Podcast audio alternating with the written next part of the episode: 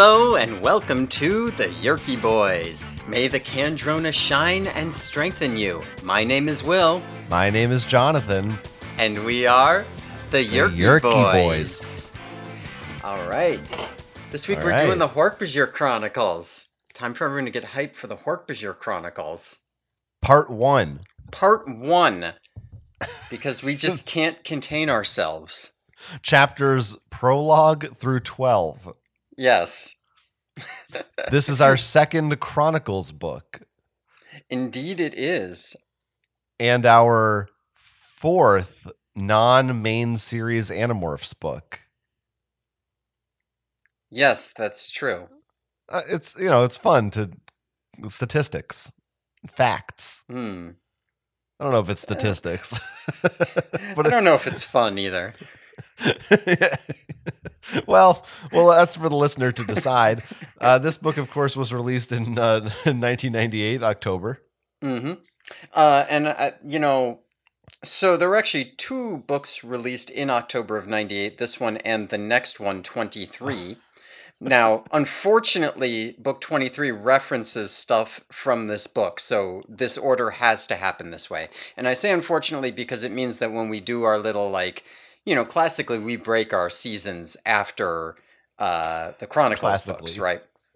Classically, yes, you know our long-standing tradition, and uh, and that does mean that the season two is going to be shorter than average, and the season three is going to be longer. But there's really just no way to uh, do it any other way and have the order make sense. Yeah, can I tell you something funny?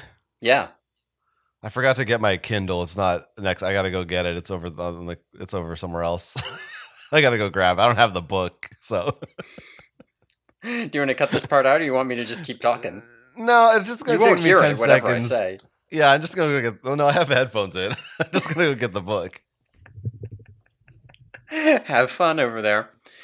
All right. Uh, so this book here, I'm very well. Actually, I think we we might have a little bit of business before we get into. But I will say, while he's going and uh, dealing with his shit, uh, this book here, I'm very excited to do this. I said when we did book 19 that that was my favorite non-chronicles book, and when I said that, this is the book that I'm specifically talking about. This here is my favorite Wow. Animorphs book. Uh, when I was a kid, this was my favorite book. Period. Like there were Wow. quite there's quite a decent amount of time where this was just my favorite book, and um, and it, it's going to be hard for me to ass- like I I'm, you know, as an adult, like it's it's obvious this is still easily in like the top three, no question. Um, but it's really hard for me to assess like is it actually the best Animorphs book or is it just like close to the best? I can't tell because I love it so much from being a kid. Here's what I'll say. I got my book, by the way. Good job. Uh, having I've only read the first third. We are Mhm. not. I don't know anything more than that than what we're covering today. Mhm. Um, I will. All I will say on that. So I'm not making any judgments on the book as a whole. But what I will say is, um, I I can't remember what order you read this in. I don't know if you read this when it came out or if you had Yeah, gone I would- back and. I would have read this uh, exactly when it came out, and I would not have gotten every book up until now. By the point, by this point, I would have, I would have like had some filling in of gaps, but Because I will just say, having reading through these chronologically the way we're doing, mhm. uh, I don't think this book has quite the same impact as, for example, Andalite Chronicles, just because it, it's like we, we had that big, epic, crazy, mind blowing book, and it. I've you know a little Mhm. bit of this is like not even as a qualitative like oh it doesn't it's not as good but it's Mhm. hard to get that level of impact back because we've kind of done it before. hmm Yeah, I, I I would agree. This book is nowhere near as crazy as Andalite Chronicles, and it doesn't go to as many places. The story it tells is much simpler. Um, but I really, I mean, part of what I like about it is the vibes. It's got very, you know, unique vibes for the series, uh, and we can talk about that a little bit more when we get into it because Yeah. a lot of that is established in this first third. Yeah, well, we have plenty of time today, so we're, we can fuck around as much as we Of want. Of course, yeah. No, there's no way we could possibly make this our longest episode. We're only today. doing one third of the book. Come on. I know. How could it possibly be longer than two and a half hours? let's let's speculate for a few minutes. no, um, uh, a few orders of business. Mhm. Okay, we're we hyped you up now for Hork-Bajir. Put that in the back burner. We're gonna get to Hork-Bajir. Yeah, But just just a- other business to take care of. A little business to take care of. I actually want to say two pieces of personal business from the from the David trilogy that we just finished. Um, the first one is, you know, I, I made a reference that I was like, oh, David is kind of like the Thanos. He's really more like the Ultron. So I just wanted to put that correction out there. Okay, It's more like the Ultron. right. The fans will know. I- Also, I, mean, yeah, I- I, see what you're saying. I want another Marvel uh, point here. I just want to say I, I've I've been I've been thinking about this for a few weeks now. It's been in my head. there was some, you know, the the in one of the books, the controllers had glasses that shoot people like Cyclops, hmm and uh, they they mentioned it being like the X Men, or maybe they yeah they did, right? Or no, or did I just I- say that? I, you definitely said that. I'm sure they referenced X Men. I don't remember if I don't remember. I don't know. Maybe they did. No, yeah, I don't think they did because I, I don't know. I made some crack about how I was like, Kay Applegate doesn't know who Cyclops is. Uh, I, I don't know. And now it felt, looking back on it, it feels gatekeepy. I don't like it. It feels like I was being a dick. Kay Applegate probably knows who Cyclops is. And I just wanted to apologize. That's good. I'm glad you're getting out ahead of these controversies. Um, It was three I mean- weeks ago. it is listen it is important that you stay on top of this because uh, you know another point of business here is that we are starting to become real public figures uh, your hit smash parody Right. of 22 is taking off um, yeah, I Yeah, just that's charting. let the listeners know that you know if if this trend continues um, we're not going to let fame change us or, or, or wealth. We're still going to be the same lovable guys who we've always been, um, but we won't be doing this podcast anymore. No way. Not when I'm making money. no, right. That I mean, you'll be me. making money, but I'll be parasiting off of you. So. Yeah, uh, but before before I get to our next point of business, we do want to stop and bring you this message from BetterHelp. Do you feel like you're fucking a piece of shit? You feel like everyone in your life is being controlled by a slug in their brain. Join BetterHealth today. Okay, BetterHelp. think- Sorry, BetterHelp. You think BetterHelp is uh, like a front organization for the Yeerks? I do now. Yeah, I mean, you go, you log little- on and be like, "Help! I'm depressed." And have you tried the sharing? Yeah, no, that's uh, yeah. Now that you say it, it's obvious. What else could it be? All right, there is one email we wanted to talk about today. We do have uh, other email business, but uh, it's it's stuff we're saving for a few weeks from now. So so hang tight. Specifically, if you're Nick No Name, um, this email.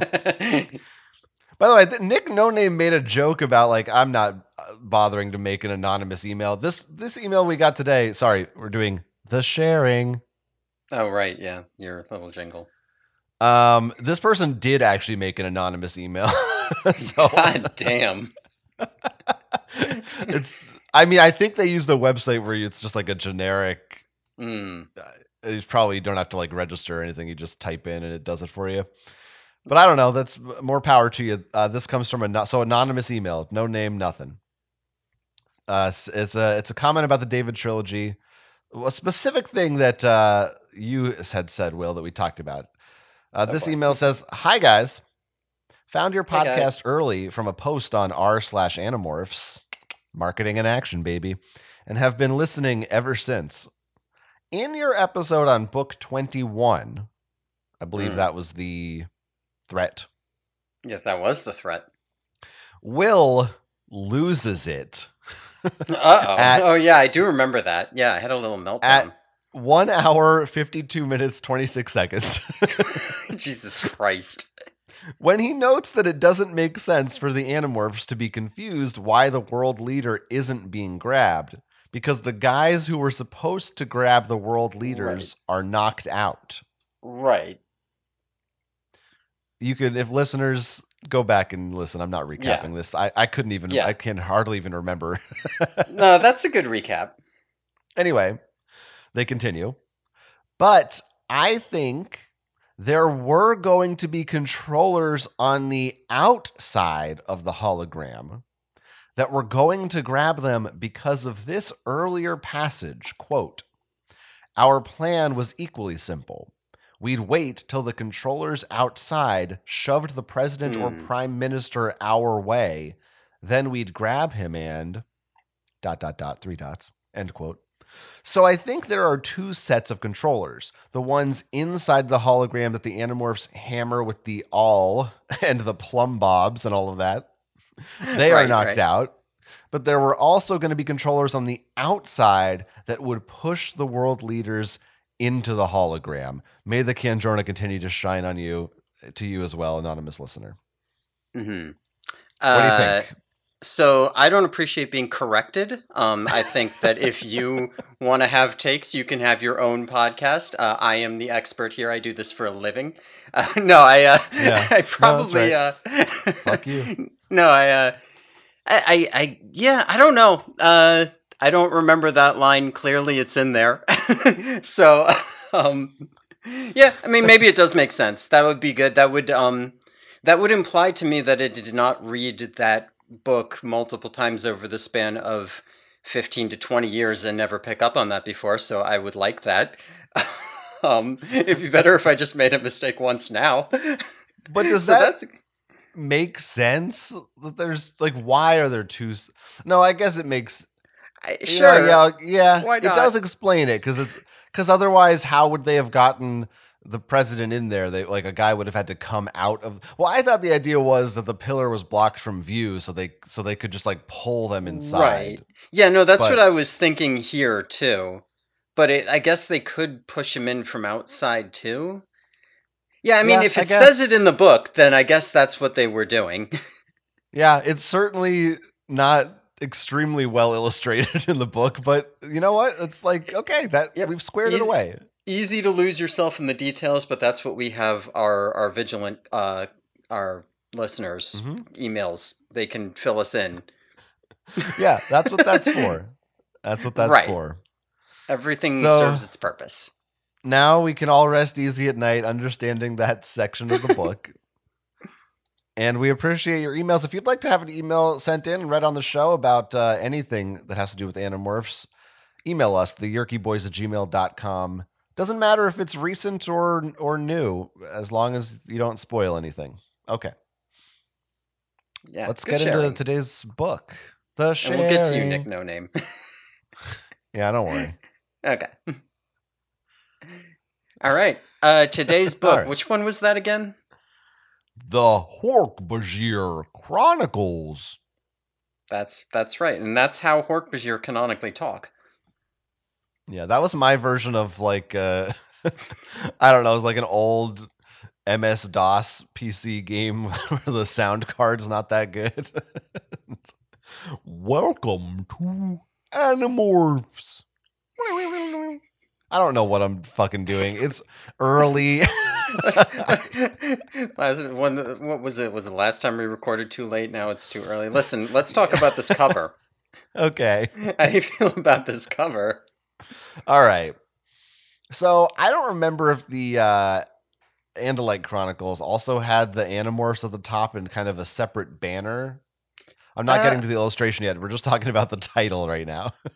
I think it did. Let me pull it up real quick, like here. But I, I like it. It's got like a sh- almost like a gold foil. I don't know if it's actually. I don't think if it's shiny. Oh. I'm just looking at the picture. It did not. Okay. Yeah, this is this is new. It does kind of obstruct the flow. I sort of wish it just said the Hork-Bajir Chronicles, but I get it. hmm But it's got like some suns in the background, or I guess they're stars, uh, which are Uh, suns. well, they're actually stars. sparkly. like on the actual book, it's like a oh, like it a is. yeah. That's You nice. know what I mean? Like those are. It's like unwrapping paper. Right. It's like foil. Yeah. Um. So that's pretty, Pretty- cool. I don't know what the significance of that symbol is. I wonder how they landed on that. Which symbol? the littles like the little stars in the background of the banner, the little suns, whatever those are. The in the sparkles? Animorphs. Yeah, but they, they're not just sparkles. It's like a circle with points around it. At least on Seropedia, look that's what it looks like. Yeah, sure. It's ju- it's literally just a shiny thing. look at Like, look it's at not a symbol. Seropedia. So you so you see if it, maybe it's different. Maybe Seropedia is showing me something different. All right, I just sent you a. Uh, that's going to take ten minutes to send. I sent you a picture of the cover so you can see what I'm looking. yeah, at. I mean, yeah, I, I see what you're. Yeah, I see it. yeah. What? That's like a. It's like a little star or something. It's it's. Wh- Why would you, expect him to put some kind of like sparkle design on it and not have it look like anything? Well, I don't know. It could just be like shiny. They didn't have to put little icons. I feel like that's a. I'm Do you- wondering if that's like, oh, those are the stars in Do the you sky. look at your like at. birthday wrapping paper and you see the little like the holographic things that flicker out and you're like, what do these squares represent here? I don't know what this pattern what- is. This is thirty Like episodes sometimes I in, have birthday cakes on it, but this time it's just little uh, shapes. What are they? Are they presents? This far into our show, you're now going to chastise me for overanalyzing the cover art. this is what we haven't what gotten we to do. the cover art yet. I just This is I our just want to make fucking it very bread and butter we on this even show. gotten to the cover art. Yes, because I wanted to address the icons on the banner. I- think it's relevant information. All right. Well, you think they're icons, and I do not think they're icons. They are clearly it's an image. It's a it's a thing. It's it's a picture. It's not just a shape. It's a clear thing. And I'm also curious. I'm going to count how many there are because I want to know. One, Jesus Christ. 20, 21, 2, 3, 4, 5. I'm going to say 25 uh, plus with some some on the edges that you can't see the full one of. So that's that's a nice that's a nice number. Good. Now Yeah, is the I'm- Hork-Bajir Chronicles also shiny or just that top part? The Hork-Bajir Chronicles is also shiny, and it's got that Oh, yeah. same kind of thing going on. I love that. I love that. I also is this the first time that's that's a new font, I think, the Hork-Bajir. Yeah, it is a new font. Uh, it's it's looks a little um Middle Eastern kind of inspired. I'm yeah, it's it's strange because Hork like Hork-Bajir don't have writing, so you'd think Hmm. that if they like made a new font, they'd do it for some species that that wrote, so that you would think, oh, maybe this is what their written language looks like. huh. I don't know. Maybe I- I'm. I don't know. I guess they did have to invent these fonts, right? Like somebody made that font, unless it's a pre-existing one they just used. But like the Animorphs logo font, I'm pretty sure is unique. Yeah, I think it is, but I am not a font expert. Uh, and okay, I don't know. What, what do you, so what do you want to say? The art itself, it's it's an Andalite and a Hork-Bajir staring at us. Mhm. I'm gonna assume it's Aldrea and Dak Hamee, but I don't know if that's confirmed. Yeah, that that I think that's pretty confirmed.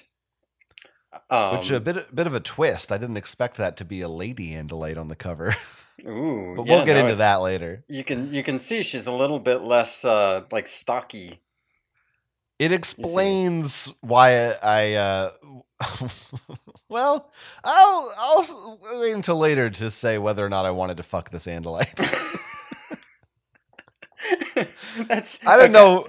I don't know what joke was funnier there. If I said I more or less wanted to fuck it, I don't, I think Aldrea's Oh probably yeah, not of um, age. joke, right? Joke, yes. yeah, yeah, yeah, Yeah. yeah. We'll get to the fucking. I mean, I mean, we will. That listen, we will get to some fucking in this book. There is some serious sexual energy in this book, but it's. I mean, it is kind of this Hork-Bajir here, like staring straight on. I- You know, I feel like you are not what. What's the word for it when you're? It's like straight on and not in profile. You know what I mean? um, But the, I- point yeah. is that is like not how I ever imagine looking at Right. Hork-Bajir, and it's very strange for that to be like the first Hork-Bajir you ever see. was this the first illustration of one? No, well, well, we saw its was foot. there? Yeah, there was a foot. So there I can't had think to of be any other ones. I, maybe not in a book, I guess, but I feel like there must have been promo art, but maybe not. Yeah, I don't know, the same way we found that weird picture of Axe from an earlier book. Mhm, yeah, yeah, yeah. And we, I mean, we can look. I'm just not aware of any other Hork-Bajir pictures. Yeah, you're. I mean, you're probably right, at least officially. I just wonder if maybe they had internal concepts, like they're described so much, hmm and I- and I had seen these pictures, so that's what I kept picturing. But yeah, it is sort of that thing of like on The Simpsons or certain cartoons where you never really see them straight on. uh, Like the way Mhm. they're designed, and then when you do, you're like, "What the fuck? Their nose looks like that." Yeah, That's yeah. not what they're supposed to look like. I mean, it is like, it- are they supposed to have beaks? Looks like it's got a beak. They sure do have like beak-ish things, and I think they It's are very bird-like. described. I, I'm trying to remember if they're described like that or if they just have them. I know when when I drew Horkbert in the style of Scott Adams, I did give him a beak. So, um, yeah, yeah. It's it's it's it's strange. It's not honestly the Hork Bajir. I don't always have a very clear picture of them in my head. I have I have a picture for sure, but it sort of shifts. mhm. sometimes because it's like how many spikes do they have and where exactly are they on their body i don't know um okay We'll talk about that a little more. Now, this other picture that's either Oh, inside or I- on the back, depending on which version you have. Okay boy we're really This jumping a- ahead if, but oh, go what? ahead You you don't want to? Oh no, if you have more to say about, because No, I was gonna say this go- is a much fuller, like more reasonable picture of a Hork-Bajir. This is like more what you expect them to look like. Yeah, you're so the seeing them inside fully in profile. You're seeing the full massive body. yes this is quite a large uh very I, I don't know i think the background is very well done it's i guess it's the hork bajir planet hmm looking orange. Uh, I don't know that I. I okay. So the Hork Bajir, I got to be honest with you. hmm I I pictured them in my head. You know what I? You know what I just realized? Uh oh. what have you been doing? I no. Basically, I I've had a picture in my head that's sort of like an amalgamation of things, and I just made the connection. I realized of what I think I've actually been picturing. Uh oh. and it's gonna it's gonna make you laugh. I think what I've been more or less picturing in my head is something akin to this is really for you, Will, and maybe some listeners.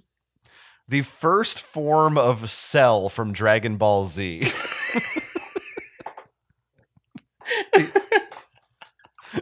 you see where I'm the imperfect I- cell.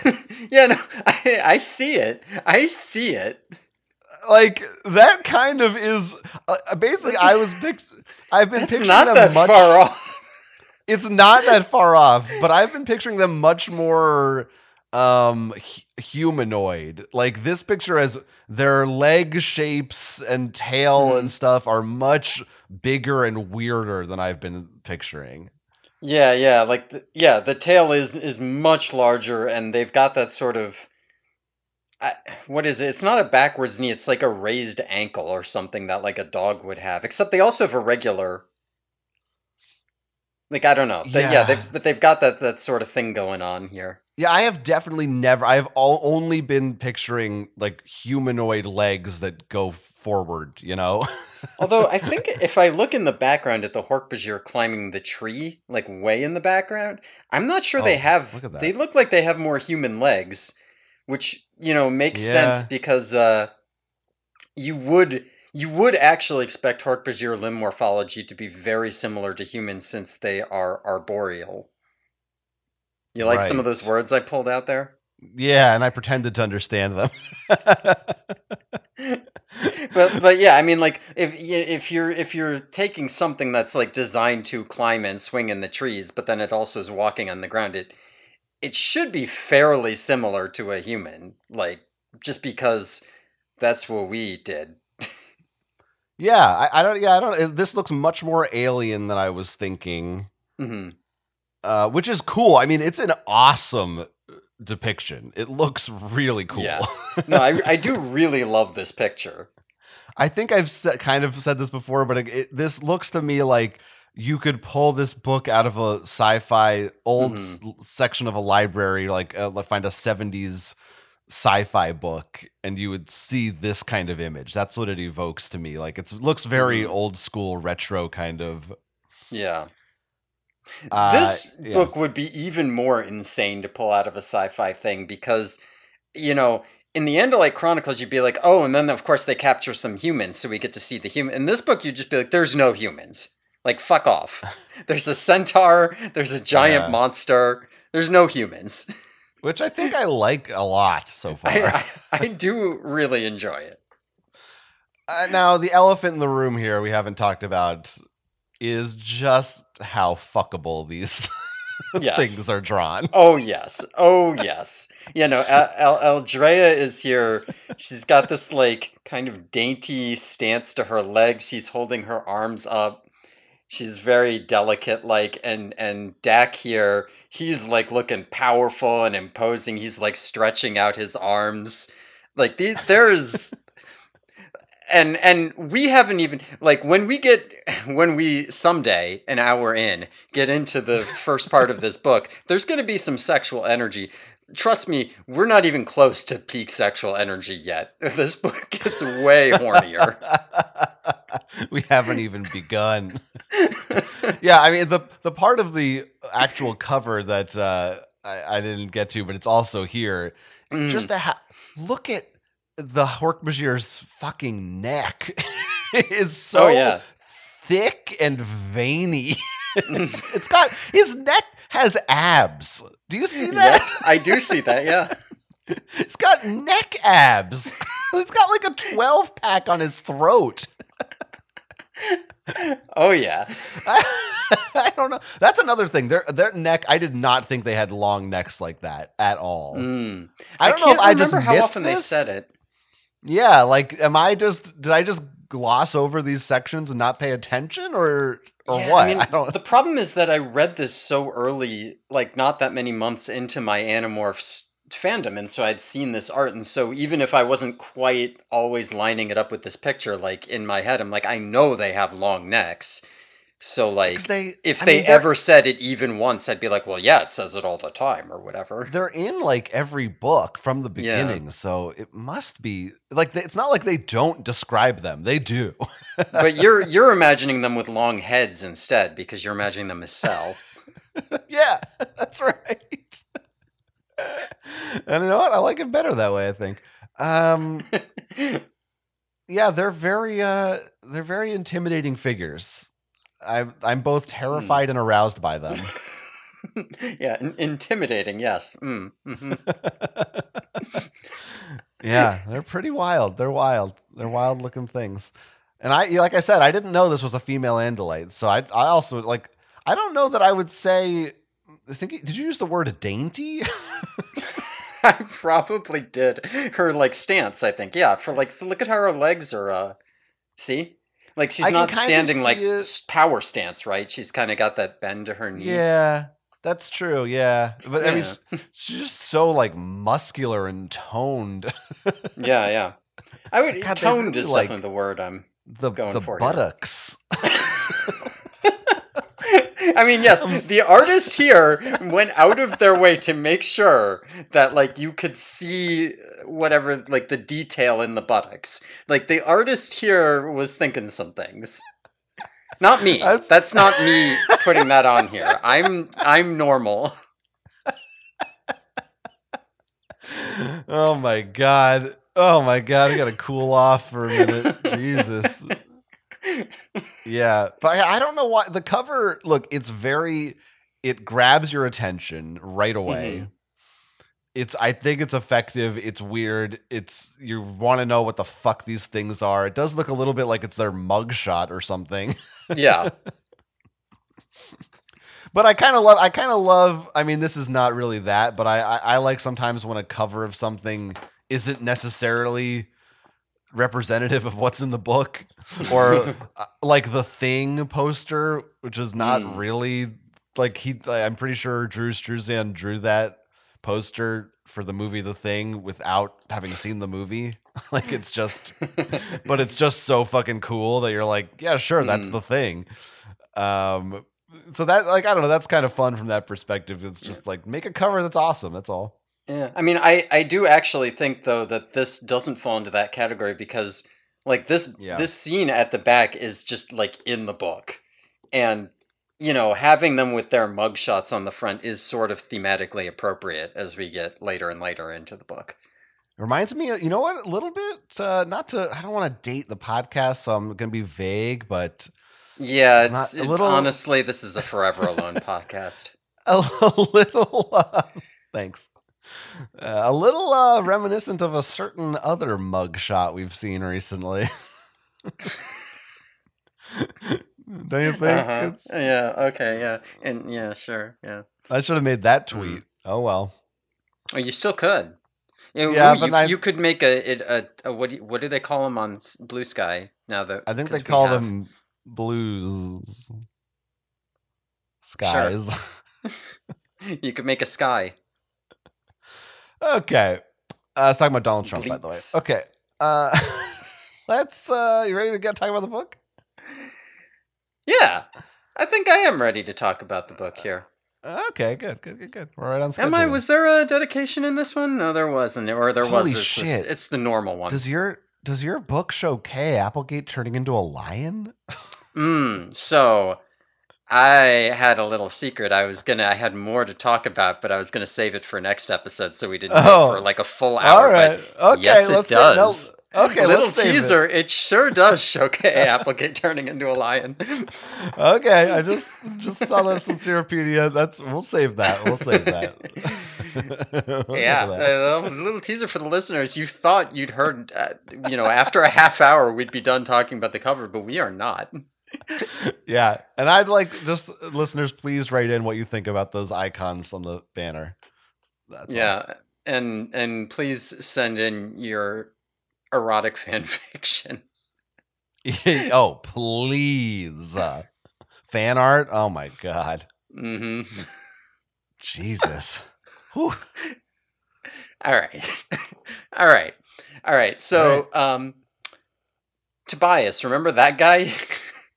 He's Oh, not yeah. a yeah from the regular story. So we we we open up in the prologue with Tobias, um, and he is restless one night, so he goes to visit the Hork-Bajir Valley, um, which might be the first time they've like done that, but I don't know. we'll think about that. Uh, but he go- when he goes there, it's not just Jara Hamee and Ket Halpak. There's over a dozen free Hork-Bajir here now, and he also sees. Um, I don't know if they're Kawatnaj. I don't remember if we decided that meant kid or sex or what, but uh, he sees the Kawatnaj swinging through the trees as well. Um, and so the Hork-Bajir are all sitting around a fire, and they are getting ready to tell a story for the night, and they invite Tobias to join them.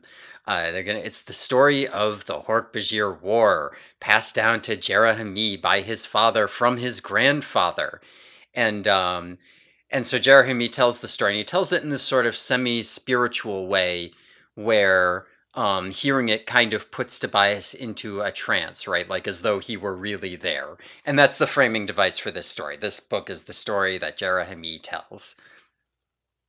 Um, so intro here. There's a lot there's a lot to discuss already. There is a lot, yes, hundred percent. there's a lot going on in this book. hmm Um I don't do they I don't think they say Kawatnaj in this book. They do not. I don't think it means kid. I don't know if it means sex. It might mean like just pregnancy or something or the or bir- Mhm. act of birth. I don't feel like it means kid, but I could be Hmm. wrong. That's my Yeah. that's we t- I know in the last book Yeah. we we talked about that already, but I believe we will get no further information on the correct translation of Kawatnaj.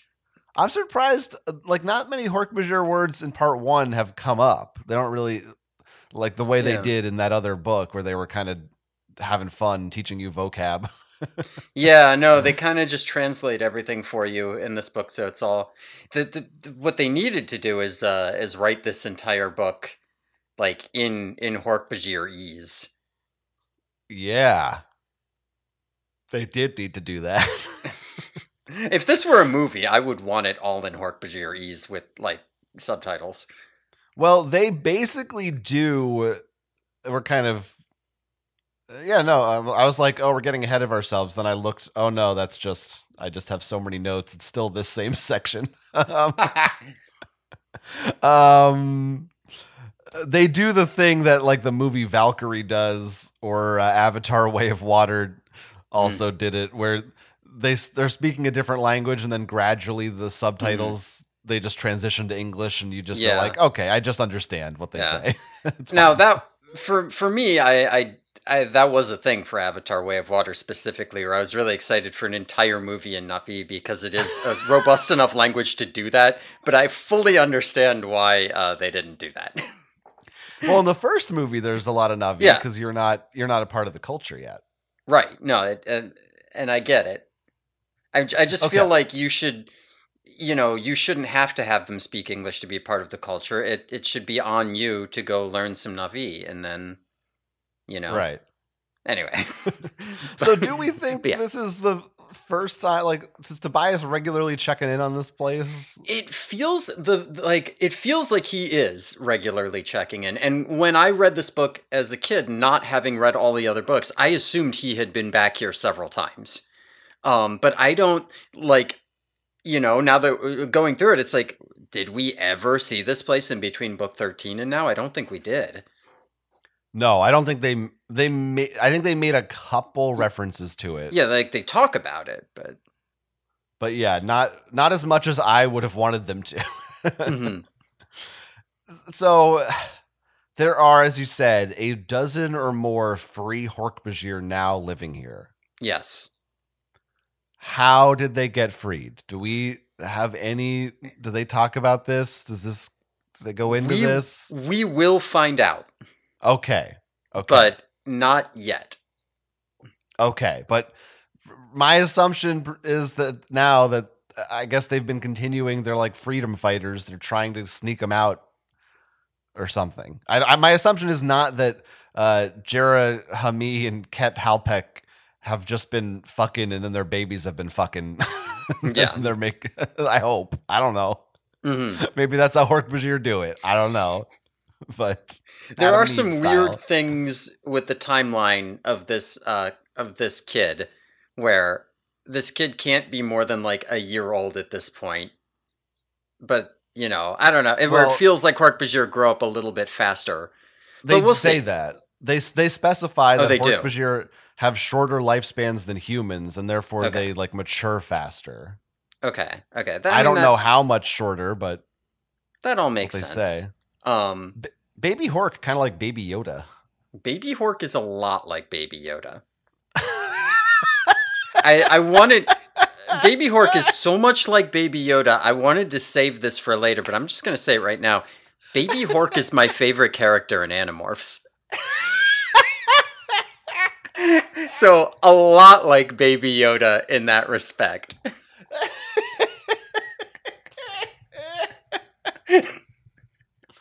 Only on this podcast will you hear the phrase "Baby Hork is a lot like Baby Yoda." we haven't. Okay, so now I mean okay. this is fascinating because we, we, don't spend any time with Baby Hork in this section, yeah. really. No, we don't. But we do actually find out something about Baby Hork, although it's a little bit hidden, which is we find out whether Baby Hork is a boy or a girl here. Uh, they hide it. Uh, because when they're describing Baby Hork, they say that Baby Hork has two horns on its head, which means that she's a girl. Oh, do, but they don't say that. We you just know that? No, no. In book in book uh, thirteen, they oh, asked the okay. difference, and Ket Halpak oh. said two horns on the head is is a girl. And if you look back at the cover, you'll see Dak Hamee has uh, three horns because he's a guy. Oh, okay. Yeah, so they, good. they sneak that oh, in there for you. That's a good catch. Yeah, yeah. Also, again, I'm now like horns. Yeah, there's three horns It's so weird seeing them look at you straight on. I don't like it. Okay. not thinking we're not talking about the cover anymore. We're off the cover. Okay. Let me I'll keep talking. Feel free to stop me whenever you want. Uh the next thing that I have it kind of will is a running theme of this entire first section, so mm-hmm. we don't have to dwell on it. Maybe. now. Yeah, um uh, Tobias remarks amusingly to me mm-hmm. that uh, I believe the exact quote is, in fact, I'm pretty positive it is, that Hork-Bajir are not exactly the geniuses of the galaxy. Mm-hmm. Which is amusing to me because if you'll recall, on at least two separate occasions, Cassie has said that horses are not exactly the geniuses of the animal kingdom. so the horse Bajir Horse Bashir. well, this is a turn of phrase that Kay Applegate likes, which I think is funny. Um, but it, this book has I, until this book, I don't mm-hmm. know that I ever really thought of Hork-Bajir as being dumb. Mm-hmm. And this book seems to really want to tell me that Hork-Bajir are dumb.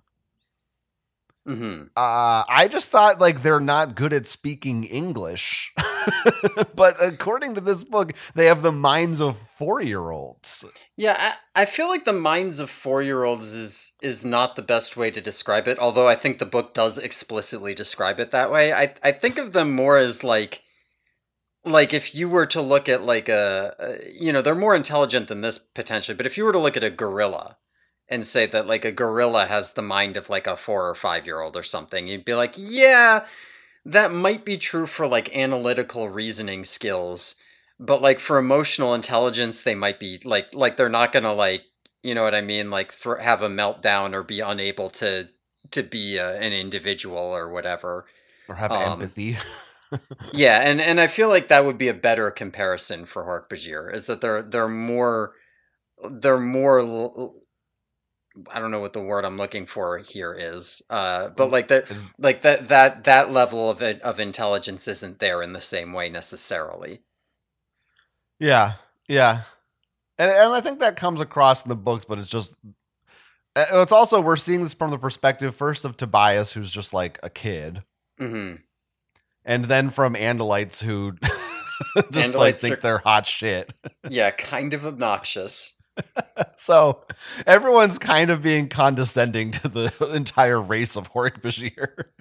Yeah, and I do have a little bit more to say about that with respect to Dak Hamee as we go on here. We'll we'll see some of that, but because I okay. think he also has opinions with regards to how dumb his people are. yeah, but anyway, yeah. Yeah, no, it's good. Um so there yeah, there's a couple things here. I, one thing that I, you know, I'm looking at here in the beginning. Now, I remember in book 11, right, we met a thing from the Hork-Bajir world, a, uh, a Lurdathak. Please and refresh my memory on this. there was like oh. a, a, big monster thing. Oh, Visser 3 turns Visser into it? yeah, Visser 3 turns into it, and it's from the Hork-Bajir world. And I believe that was the point or at some point, it might have been then, it might have been some other point, I, I teased to you that in this book there was oh, going to be yes. something called a Jubba Jubba. And I remember you were very excited by the Jubba Jubba. So and I I was just as excited here when he says story of Jubba Jubba. yeah. Now I like this because you know, Tobias is is not that excited about you know what kind of stories Hork-Bajir are gonna tell. Uh, you know, he, he's like, oh boy, this is not. And so they're trying to hype him up on it. And Ket Halpak says, oh, story of Father Deep, story of Mother Sky, and some other Hork goes, story of Jubba Jubba. Tobias is not like you because Tobias was not sold on this.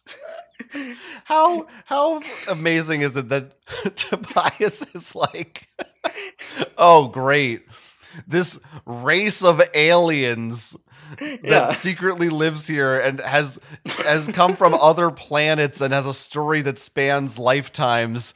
Oh, I guess I gotta listen to this shit. I could be out in a tree watching squirrels. like, what the fuck do you have going on, Tobias? That's so much more entertaining than this. Yeah, right. And and and and the Horks respect him. Like, there's a thing in this. They they they kind of make a point of it here. Where the Hork-Bajir think of him, he's like their George Washington type. They're like, oh yeah, Tobias, the hero who led us to our valley. We love you, Tobias. Yeah, Listen to story of Jubba Jubba. I do I do like that that Hork-Bajir there. That Hork-Bajir there actually does kind of feel like a little kid because like as you may have noticed from the fact that there's not really any Jubba Jubba yet in part one. I don't know that you would really describe this as story of Jubba Jubba. Like that kind of feels like like where you'd be like, "Ooh, what book should I read you tonight?" And kids like, "The one with the Jubba Jubba in it." And the Jubba Jubba's in one chapter, and you're like, "Oh yeah, okay, we'll read the Jubba Jubba story." just like Jabba Jabba. we're gonna watch Empire Strikes Back: Story of Wampa. Oh yeah, story of Wampa. yeah, I guess there's a Wampa in it. Yeah, it's good. Yeah. Jubba Jubba, I'll just say, is exactly like it. I mean, it's a one to one comparison. Um, there's Conan O'Brien. Uh, just I know this from like one to one comparison with Conan O'Brien. Just, just hear me out. I know this from stories of uh, Yeah, yeah. like the Simpsons writers' room and stuff from DVD commentaries, not Mhm. firsthand experience, but he- like one of his things is he just loves making up goofy words. Um, he has like a if you ever watch old late night episodes, he has a mug that has all these weird little words on them that he made up, and one of them is Jub Jub. And Mm, the mhm. in the Simpsons, they actually Patty and Selma have a pet lizard named Jub Jub because of that. So Jubba Jubba, it just sounds like a funny nonsense word that like Conan would make up. So that's I like it. Yeah. it's a really good name, Jubba Jubba. And Jubba Jubba. Um, I don't know if there's Yeah. is there anything else here that we really need to talk about other than We Jubba Jubba. Covered uh, most of my most of my points. Yeah. Yeah, I think. Oh yeah, I, I did want to take what Tobias thinks a Hork Bajir story might look like, where he thinks it might be Yeerks come bad fighting, Yeerks win, we lose. He's fucking racist. Thanks, Tobias. Yeah, it's not. I mean, that's the thing about racism and bigotry, right? Is that it doesn't stop with just the birds. It- you know, if somebody is a bigot in one respect, they're likely a bigot in more Yeah. respects too. Well, the Hork-Bajir, as we said, looks pretty bird-like on this cover. So maybe That's Tobias true. just like they might as well be fucking Jays. These assholes. uh, Tobias loves right. Bajir, though. Some of his best friends are Hork Bajir. that's right. So- now let's let's get into this story now, which somehow gives us the POV of multiple different characters.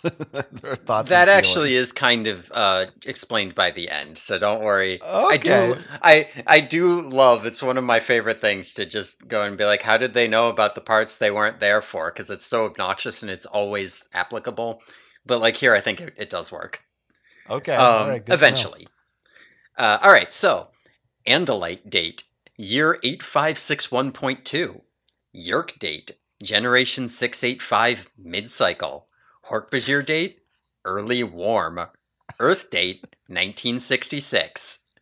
All right, so We could do an entire episode on those four lines. I have a lot of notes on them. Uh, anyway, uh, we're, we're we're starting off. There's a young Andalite girl. Her name is Aldrea Iskillion Falan, uh, and she is the daughter of Prince Seerow. Remember, remember Prince Seerow from Seerow's I Kindness do. and Zeropedia? Um, Mhm. yeah, bad prince. Uh, but so she's she's a young she's young at this point, and uh, who bursts in but Alloran Semitur Corrass, and you, remember Alloran, of course. Of course. yeah, he bursts in angrily because he, you know, he's he's here to inform Prince Seerow of what has just happened. Right, the Yeerks have betrayed them, and a rebel force of Yeerks has killed his warriors and stolen ships, and uh, and they've got he's got holograms to prove it. Um, you know, the, and the Yeerks, after stealing the ships, they touched down and they took on board around a quarter million additional Yeerks and then jumped into Z space. So so the Yeerks have betrayed them and they're and they've you know headed off. So Alloran uh, relieves Seerow of duty for the mental defect of stupidity.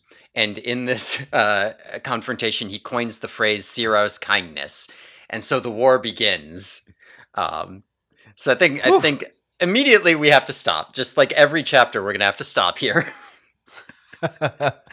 yeah, I there was a point. I mean, I still wrote down a lot of notes, but there was a point where I was just in my Kindle highlighting like every paragraph. yeah, yeah. No, that is one thing that I was thinking about when I was when I decided it was acceptable to break this book into thirds. Is that I was like the the thing of it is I do want to talk about every sentence.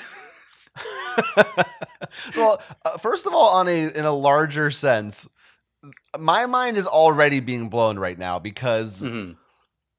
I don't know how specific they got into it earlier and how much I just wasn't paying attention to. But this is this is one of those things where you know when, when someone goes, "Hey, if Back to the Future came out today, Marty McFly would be going back to 2015." Mm-hmm. you know, he'd be he'd be listening to emo music or something. um, I did not the fact that see, this all happened like seeing Alloran mm-hmm. with Seerow. I don't know if we did we know that Alloran knew Seerow personally. I don't think that we did know that. I don't in, recall. Yeah, ever hearing that. in my that. head. I I was thinking like Seerow's kindness was like, oh, that's from like a long time ago. Yeah, no, we there's a lot of stuff that gets revealed in this book as being relatively recent. I mean, I, I, guess to kids today, it'd be like, no, that was 60 years ago, but no, it's relatively recent. Um, yeah. Yeah, and because so, Alloran's a young guy here, he's not. This is not Prince Alloran, right? This is Alloran. He's like a warrior. Yeah, yeah, still a dick. still a dick. still just as much of a but dick. You do feel more for him here because, like, y- you can tell in this scene that he is very much like it's like, oh, a bunch of my friends are dead because of what you did, kind of thing. So you can yeah. see more where he's coming from in this particular instance. I guess I still kind of hate him, but I get it. I actually think it's he's fascinating because I to me he is I mean he's not uh, like you said he's not without there's it's not like there's no defending him. He is he's mm-hmm. not completely unjustified in his mm-hmm. words and actions.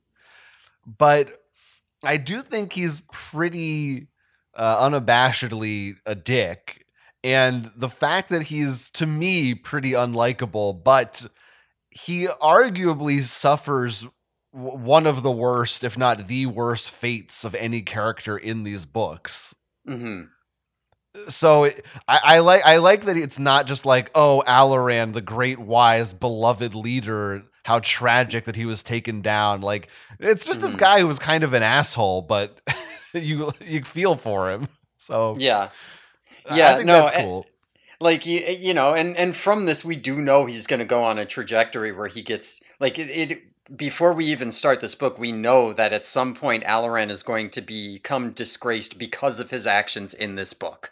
Like we know that that's the case. So we also know that mm. like like he you know, he's he has a lot more asshole things to do.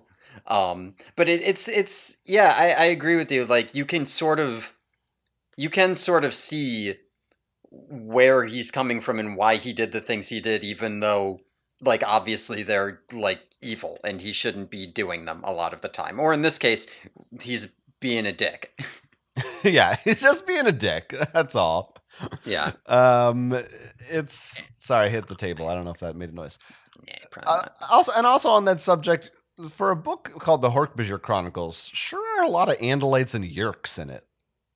Not mm. what I expected. I really thought we were going to be more pure Hork-Bajir. Mm. But this book is pretty much from the POV of I would say I would say the primary protagonist of this book so far is an Andalite. That could be true. I I do think that they are whatever what's the word when there's two of them? I I do think that Dak and Aldrea get sort of equal time on the whole. billing. Um, I, I'm thinking like like what is it? It's, it's like You're probably right. or something. Gesundheit. But I just think that it feels to me pretty clear that uh, Aldrea is the Jake Sully here, and Dak Hamee is Neytiri. So, like, that's the. I feel like that's even though there's no humans. To me, she's the Mhm. self-insert character that you're or not. Not self-insert. It's not the right word, but Yeah, you know what? I, she's the audience surrogate. That's what I'm looking for. yeah. I, I I could see that. I could see saying if you had to pick one, it might be more Aldrea. Um, Because we know I- Andalites more than we know Hork Bajir. Yes, So- and and we do open up with her, uh, with her perspective, and like at the end of the day, there are going to be Andalites involved in this whole thing. So, you know, th- th- this is very much still an Andalite story. Um, yeah, but but I I I, don't know. Da- we'll we'll see what happens when we get to the end. But but but like Dak Hamee is is very likable. Um, and when we get to Dak Hamee, we'll we'll we'll we'll talk more about that, I guess. But I I don't know. We'll we'll see. I, I get where We'll you're coming okay. from, though. Yeah, yeah, okay, okay. We'll see. We'll see how it shakes out by the end. Yeah. Um, on the topic of Alloran being a dick, one thing that's notable to me here is that um, even before all of this goes down, like before the uh, Yeerks attack, and when there's no reason to think they're anything but peaceable, there's evidence to suggest that the Andalites are already like extremely racist against the Yeerks. Right. Oh yeah, like a, a lot of it like like when you see Alloran coming in being a dick here it, it doesn't feel like he's like i was totally on board until it all went south and they they murdered my guys and then i was like oh well fuck these guys then. Uh, it feels like he was already like fuck yeerks i hate yeerks these guys are gross they're stupid i don't like them why are we helping them? And then when they attack he goes see see uh, like there's a there's like a there's a there's like a part when they're attack in the hologram when the Yeerks are attacking and one of the Andalite warriors that they they shred is is all like oh hey make sure not to fire on those guys don't you know that these parasites are our brothers our orders are not to shoot them you know all sarcastic like Yeah. like I they do it. fucking they're fucking they're fucking cops that's what they are yeah. I mean, Yeerks are disgusting little pieces of shit, so I get it. I don't blame them too much, but yeah, Yeah. there's clearly there's clearly racism there. And I think Alloran also says to Seerow, like, I warned you this would happen. So it, right, it does feel a little bit like, anyway, like maybe if I'm they a- had been a little less racist, then maybe the Yeerks wouldn't have, you know what I mean? Maybe if they'd been a little less oppressive. possible. Maybe. Can we I I need to clear up a little bit exactly what the scenario is here and what Seerow's role in all this is. Yeah. It it's like this is a they have a base here basically that Seerow uh, was like, Yeah. "Hey, there's Yeerks." We should mention this whole scene happens on the Yeerk homeworld. Because I don't think I said that. Yeah. Yeah, they're so they have their like outpost there and Yeah. it's like they're the Andalites diverted resources to because Seerow Prince Seerow says, "Hey, our new mission is to help these Yeerks. Like this is just this is what they're doing. Like they're hmm I don't know, like like the U.S. military ostensibly." like helping a poor country or something. Yeah. We're just helping. It's a developing nation and we want to, you know, Yeah. just want to help make sure that their But- economy develops the right way. yeah, and, and that the leaders and their government happens to be the right government. right. You don't want to make any mistakes. right. prime directive shit. Um. So okay, I, I need to. First of all, I did I did clap when he said Seerow's kindness. hmm hmm I was I was like, yeah, he said it, yeah. that was great. Yeah, it's good. I need to, reestablish here exactly what Seerow's kindness was. My I'm a little fuzzy on this. I thought that he the kindness was giving the Yeerks access to technology or space Mhm. travel specifically. But it yeah, doesn't I'm- he doesn't he doesn't give that to them. They steal it. Yeah, in this one he gives them like mathematics and computers and technology, but he doesn't give them space flight or weapons. They steal the weapons and then steal the spaceships. Yeah, so is that a retcon or do I just not remember? I yeah, I don't remember what they specifically said that he gave them. I we could check what what they specifically said. Um but he does give them like the knowledge of this technology and the knowledge of how to use it and what it is and how to operate it and how to do their own stuff. Like he gives them science and mathematics and all that. Okay, so I guess if you were summing it up, yada yada yada, you could shorthand that he essentially gave them the tools to travel mm-hmm. the universe. But but it's it feels like that didn't uh, happen and well, I guess it happens right here. It's when they this is post shooting. And some of this could be could be like propaganda retcon too, where where mm. you know if if you're all like, okay, so we we gave them some stuff, but then we said, all right, that's enough for you. You don't get to try. Like, you have to stay on your own planet. Fuck you. Uh, we'll give you a little bit so that we seem nice because the electorate likes it when we're nice, but stick to your own spaces here. And then they say, what are you talking about? No, I want to go out there. So they steal a ship. Uh, and and now they're going around doing stuff. Then you turn around to the electorate and say, "See, we gave them everything they wanted. We gave them space flight. We gave them." And what did they do? They turned around and conquered with it. Yep. If you give a Yeerk a Ged, he'll he'll ask for a computer. he'll ask for an Ongakic. And if you give him that, he'll probably want a Hodgebron. Ongakic? I, I thought I was saying Ongachik. Could be Ongachick. I don't think there's an official pronunciation. we'll get we haven't gotten to them yet. Um or maybe we did, I don't know. Okay, I don't know. What else? Yeah, um, we get a little bit of Yeerk propaganda here too, uh, because Seerow justifies himself by saying they have no history of harming intelligent life forms. The Geds are barely conscious in their natural state. It's not as if they're stealing the bodies of truly sentient creatures. They and the Geds are symbiotic, right? So he's bought into this line too. Right. So there's yeah. a little. You can sort of see a little bit of both here. I think. Well, um, I don't um, know if we're supposed to I guess it is propaganda, but I'm like, are we supposed to believe to some extent that maybe for with the Geds it is symbiotic because Geds are so like dumb anyway? I will say, even as a kid, I never believed that. I like, I never thought that what they were doing with the Geds was okay. Wow, I thought you were the Yeerk sympathizer over there. Shocked. I know, I know. Well, I'm an Aftran sympathizer, right? I'm I'm with Aftran over here. I have to say, if there's anything I could potentially buy Mm-hmm. I I could see an argument. I don't know if it's been made or not, but I could see an argument of like, yeah, like Yeerks and Geds, they're both from the same planet. Mm-hmm. I don't know. Yeerks evolved th- to do this thing, and Geds evolved to do this thing. Maybe they kind of work together if you had just left him alone. Mm-hmm. I do but have I a know. little bit of a. I, I feel what you're saying there for sure. Um, I have a little we more to say about that later POV. this book too. I know okay. we need the Ged Chronicles. yes. The whole book is just ook ook eek. Get your chronic girls. yeah, yeah, yeah, yeah. Um, oh, I skipped over talking about these time frames. Yes, please. Um, because when we go to the next section here, we're going to get an update on the time frames.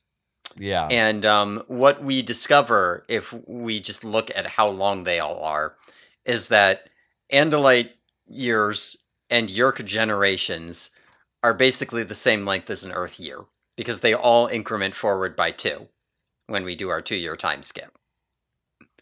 Um, right. So that's helpful to know that the Andalite year system started 8,500 years ago.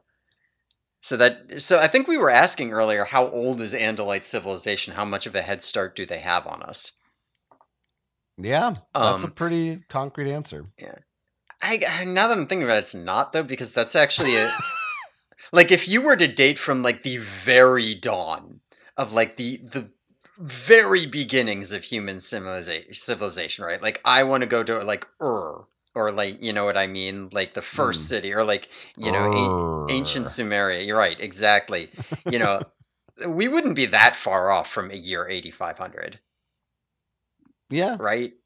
probably. Uh, I'll take your word for it. Uh, so like I don't we just reset our system arbitrarily you know because Well, of Jesus. It's not. That's not arbitrary. That's Right. But- but, like, cultural events. relative to like the progression of human society, I I don't really know Sure. exactly. Uh like in technological progress, it's it doesn't it doesn't correlate to that. So I don't know if their year system yeah, I don't know what to do with that now anymore. I mean, what- There's a dot Z. I don't know what that means. Oh, it's dot two. You're whoever did your Oh. thing fucked it up. Oh shit! Damn. Yeah, I thought it was like a Z space thing. No, it's it's it's point two because Andalites are weird. They use point two instead of months, I guess. whatever. Uh, but Yeah, now whatever. the Yeerks are even less specific because they measure in generations. Like, what is that? Yes. Yeah, now the generation oh no, the generation I'm sorry, the generation actually only incremented by one. So Yeerk's the gener Yeerk generation's like every two years. Okay. Even less because it went from mid cycle to early cycle. So maybe more like every three years. Yeah, I would think. A, I mean, your lifespans. I don't know. I'd think a generation is longer, but I don't know. Yeah, I mean it, that that is kind of odd. Like, is is is there just like like a breeding event that happens every couple years? So, like, if, if when Yeerks have kids, it it only happens at these specific times or something, and so like every three years we get a new quote generation unquote, even though they live much longer, mm-hmm. maybe. But we're also like we're using that gen- word generation from a human perspective. That Right. could mean something completely different. Yeah, that's kind of what I'm trying to piece together. Is what do they mean when they say that? And I don't, I have no idea. Hard to Because say. clearly, cause clearly, we're gonna find out. Like uh, Yeerks in 1966 are still alive and kicking, doing fine in 1998. So It's kind of like when you got to see uh, young Gru when he's in the '60s. right. Oh yeah, I love yeah. hmm And they had their yeah. Mm. this book's a little bit like Banana! young Gru. There's a lot And then like the- Young Gru. And then the Hork-Bajir, of course, their date Yeah, early well- warm. yeah, I'm pretty sure that's just a seasonal. Like their date effectively is fall, spring. they so they don't have a record of history. It seems they don't keep track of how long their species has been alive. no, they have like stories and songs, but they don't. They don't have dates on any of them. Again, this feels Like they do have a history. It's just like a very. I, yeah. Yeah. there's there's something to be said there for that, right? Like like you could easily easily make a claim that this book plays heavily into like a noble savage stereotype, right? yeah. I mean, they were like- already playing with that in the in that book. Yeah. The earlier yeah, book. it, it gets uh, heavier into that here for sure. It's just so Um, funny seeing the, the right next Yeah. to this complicated dates with big numbers. Early warm. Yeah, Look at these fucking idiots. Captain's log log stardate three five seven point whatever. Caveman's log oog.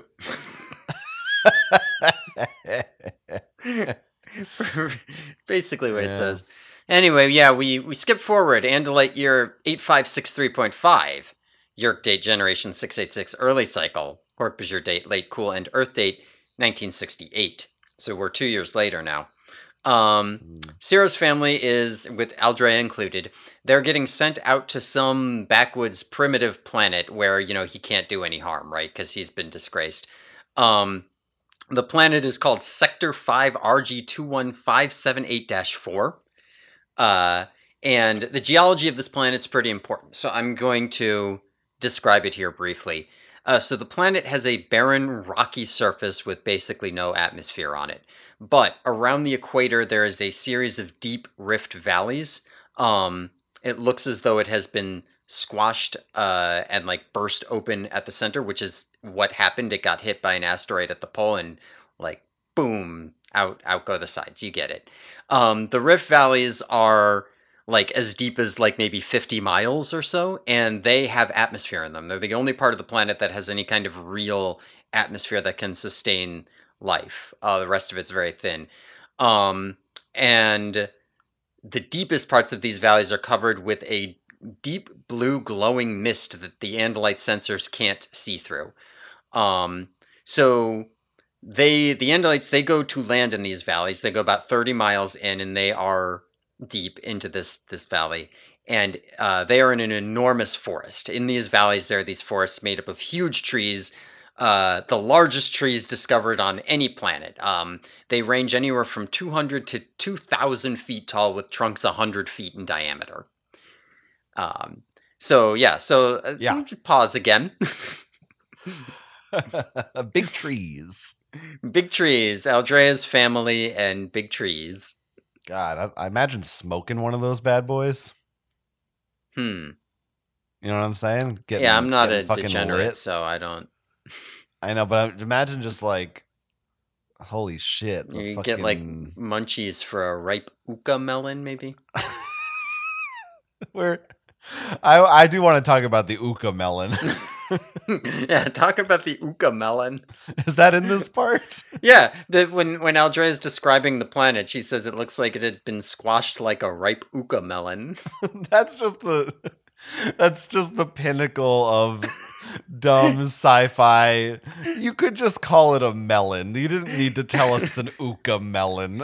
uka does not sound like an Andalite word either. As uka melon sounds like it it's a Hork-Bajir word. yes, The uka does. melon grows from the fit fit.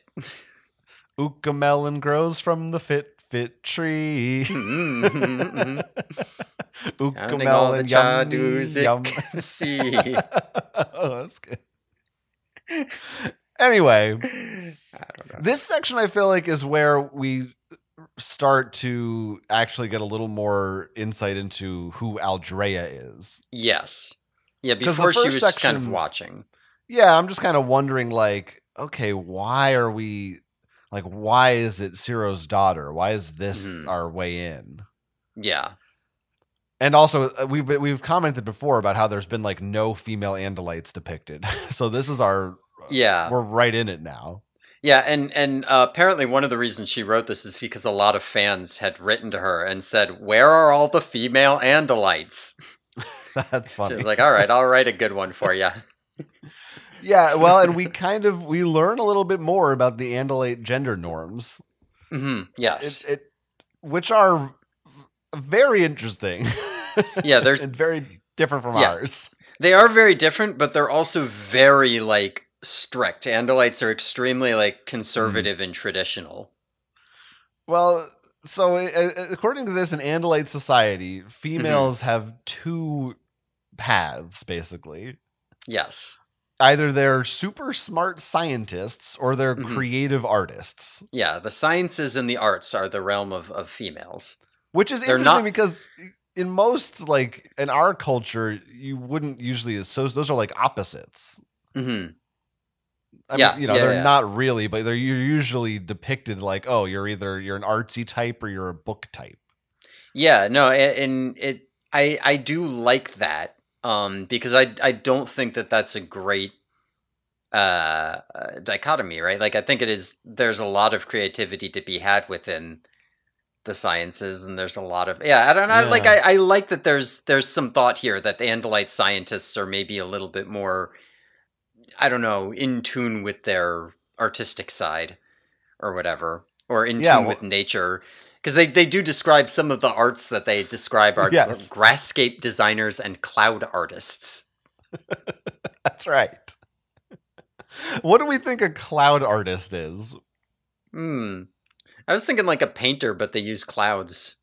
That's what I, they're. Do they? Yeah, they, they either make art with clouds or they make art of clouds Hmm. or something. I don't know Yeah. exactly Maybe what it's that is. maybe it's like a grasscape designer. Maybe it's literally just like a you know if you imagine like a, a feng shui uh, landscaper or something, but they also do it with the sky. Yeah, it's got to be like they design, but they, they can't. They're not manipulating actual clouds, are they? Sure, why not? I guess, but like, I mean, we do then like chemtrails and shit. But then they stay where they left. Sure. them? Yeah, sure. Okay. All right. or maybe, uh, or maybe like they they they set them up so they're gonna move in a certain way or something. I don't know. Because they understand the Yeah. Listen, I'm not as a as a male, right? I was born to be a warrior. Uh, you know, because of my larger tail blade. You know, I I don't know anything about this cloud. You know who my favorite cloud artist is? mm-hmm. Um, Enlighten me. um, I do I know, don't who it is. I don't Taylor actually know the name of this person, but I was just thinking of artists that I listen to via the cloud. oh, I thought you were gonna try to make some kind of like Final Fantasy joke about Cloud, oh no, no, that hadn't occurred to me. but I, I didn't remember who. Uh, yes, it's Yoko Takahora. Sorry, it's probably racist. I just made up a Japanese name. I don't know who did the art. for Congrats. Thanks. Ah, I'm fucking canceled again. God damn it. Shit. Yeah. No, I, I disavow everything that my co-host has said. I will be moving forward without him from now on. I apologize. I hope you can forgive me. Nobuo. No Boo is my favorite cloud artist. That one's Mm. real. That's that's the composer. Okay. Mm. Uh, Okay. Anyway, Anyway, uh, we also find out that like um, morphing is extremely recent here. Um, yeah. like like they they I don't remember if we say until later that Aldrea can morph. Um, but it's it's like a thing at this point where like most Andalites can't morph. It's not generally considered or like understood yet whether or not it's even safe. Um, like this is brand new cutting edge technology. Which is also kind of like I, I do think as a kid looking at this and saying like, wait a second, Andalites have only been able to morph since the '60s. Like my parents were alive before Andalites could morph. That's crazy. Like that's brand new. Yeah, which does also kind of go some way to explaining why they don't use it all the time. hmm I guess. Nah, that's better explained other ways, honestly. so never mind. Yeah, I, it probably ties into it. I I could see that tying into Yeah, it. but it's not like oh, tanks were invented in what the 40, 40s, 50s, like earlier than that, but yeah, uh, yeah, or or whenever they were. I guess 40s they were kind of was the first like yeah. I don't know if you know this, but in 30s. in World War No, II, tanks 15? were pretty important. right. Oh yeah, I saw that movie 1917. so I do know they're around in 1917. anyway, yeah, but they are re- they are relatively recent. Like they are a 20th century thing. What were? What are? Tanks. Right. You're welcome. Okay, so Yeah, I was waiting. Yeah, right. I, I I thought I wouldn't give it to you, but then I decided to do it. Okay. Any um, what the fuck are we talking about besides how stupid I am? Morphing being recent. yeah, that's that's something. That's something. Yeah, I I just think that that's uh, interesting. You know how that is. Yeah, we've it's very very new. Yeah. Um this uh we we get a lot more on Aldrea's family here. Like we get a little bit of background on all of them here. Um you know, there's there's uh we get to see a little bit more of Ciro here. Um we get to see how he's just like kind of totally beaten like d- beaten down, right? Like he's he's getting sent on these worthless missions and he's like okay. He's he's the he's the okay face and the like honey time for time to go out to a worthless planet. Um you know, and uh, so we get to see a little bit of that. Uh and I actually think that now I'll get to that in a second. Um, we get to, to meet Aldrea's mother, who is an exobiologist, uh, and she is loving it out here. She loves these trees. She's super excited to be here. We also meet her brother Barafin, who um, who you know he's sad to be leaving home, and he's mopey because all his friends are two hundred light years away, and uh, I think we'll find out later that he mostly just spends this book sitting in his room playing and like Call of Duty. Barafin is me. Barafin kind of reminds me of uh, Loak in a way. You know, Sure. You know what I mean? Yeah, you go. Yeah, sure. I, Yeah. but, yeah. Barafin is is putting his hoof in Mountain Dew. Yeah, Barafin is just he he was he needed he needed his friends back home. He's taking it hard. Yeah, he's he's funny, but Aldrea, it doesn't sound like Barafin gets made fun of, or at least uh, Aldrea s- says mostly her friends make fun of her, but maybe he's he is do too. I don't know. She she says somewhere in there that she gets made. I think she says she gets made fun of more, but she says it hurts him more. Like I think he Oh, was like a real social butterfly type, and she's more the Hmm. respected loner, maybe. So like when his friends started making fun of him, it was like he didn't know what to do. That's why he sits in his room, drinks Mountain Dew, Yeah, they call they call her Doritos. They call her Seerow's unkindness. Yeah. Uh, That's Seerow- a vicious Seerow's- insult for an and- Andalite. Seerow's should have worn a condom. yeah, Andalites just don't know how to be cruel the way that human children can be. they wouldn't. If, if Barafin went and played human Call of Duty, he wouldn't last two seconds in that chat room. That is that is true. That is true. Be destroyed by the, Andalite slurs have nothing on us.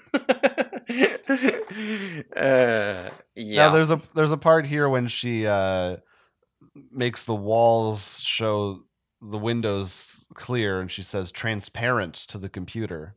Mm-hmm. That was just that reminded me of what I say to my Amazon Echo when I want to watch a Jeffrey Tambor show. That's kind of funny. Yeah, tr- I say transparent. Right. You know, that's pretty funny. Aldrea also has a Paka doll. She does? Yeah, she talks about her possession. She has a hollow of her scoop back home. She's got, or maybe they, they might actually say hologram. I might have just written that bad. Uh, but she's got like a hologram of her home scoop. She's got a Paka doll. And they don't tell you what a Paka doll is, but she, she has it. And she has Barafin's wish flower too. So you get another reference to wish flowers. Oh yeah, which was the flower they wished on when they wanted to have him? Is what Yeah. they say? Yeah, so when she was she was doing her her ritual at the wish flower for the uh, for Barafin's birth, so she kept the wish flower because she loves her brother. That's cute, but it was also I thought was kind of weird but interesting how she says we. She doesn't say "Uh, my parents were hoping to have him. Like the whole Mm. family is having him. I mean, Elfangor had to do wish flower rituals on the dome ship for Ax, so Oh yeah. yeah, no, it's a whole important. family thing. Yeah, We also- they're herd this- animals, you know. I haven't even moved past like the first page of this section. I know. but I just have to say also, she does say that studies have shown females are superior at morphing. So another like oh maybe that's part of why cassie's so good at morphing like for some mm-hmm. reason even though rachel's not that good at it. Yeah, rachel's too masculine. She's too aggressive and violent. Not right. a creative type. She's not in touch with her feelings. Yeah. sexist? No no it, it was like fine. it. okay. No it was it was completely fine. Um, Sector 5 RG215784 Mm-hmm. It reminds me of a good way to catalog VHS tapes. Oh yeah, yes. Mm-hmm. Andalites.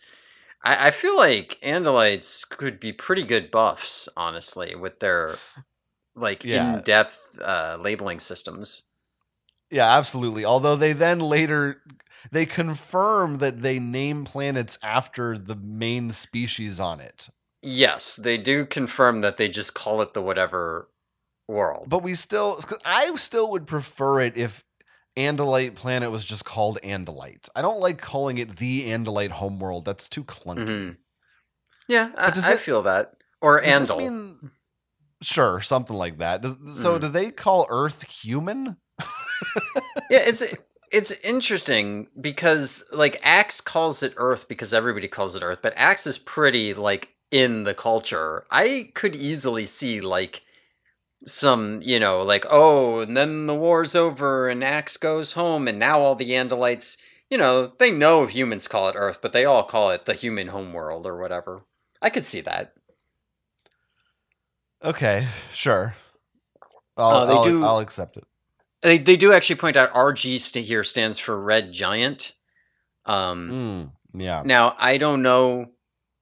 I don't know scientifically if that definitely means that the sun is red and the sky is red. The skies probably not have to be red because it's a red giant. That doesn't quite make sense to me, but maybe it is. Uh, people who actually finished their physics degree can uh, pop into the uh, email and tell me that. Uh, but I think you are supposed to imagine it that way, right? It's a red sun, so it's a red or orange sky or something. Yeah, that that that's would be confirmed by that inside cover art. Yeah. Just good for for having the visuals. Good for having the visuals. hmm Yeah, um yeah. All right. And then I mean we're Yeah, gonna get mean, into these Hork-Bajir. Yeah, I I do want to point out this planet here, like on this, uh, th- I the geology of this planet is super cool to me. Like I don't think Yeah. I've ever seen another planet laid out this way in sci-fi. Right? Like they do a ton a ton of like crazy worlds, right? Like you you do see that Star Wars thing all the time of this is an ocean world, this is a desert world or whatever. And and you'll see worlds that have like weird shit. I mean, it Hitchhikers at that planet factory had like the weirdest fucking planets. Um but but uh yeah, I don't know that I've ever seen anything like this before where you you see I don't it's and it and it's cool that it has some kind of pseudoscientific explanation behind it too. I don't know how well this actually would work as an idea, but you know, the the meteor hit and it caused these rifts Yeah. to form and so only deep in the Rift Valley can life exist. It's cool. Yes, it is quite novel to the to the point where it took me a while to really wrap my head around what it was. Mhm. but yeah, it's it's it's it's different. The giant trees that are just Yeah. huge. It's neat and it's pretty it'll become relevant later as we get later into the book too. Yeah, because right now it's sort of like this background detail about the Mhm. environment that you're not. It's not quite clear if that's important or not, Mhm. but or if it's just Yeah. if we're just like yeah, there's a. It's all. It's like if you were introducing Earth and you're like, yeah, and there's also the Marianas Trench. and you're Yeah. like, okay, like yeah. Yeah. I know it's there, but like so.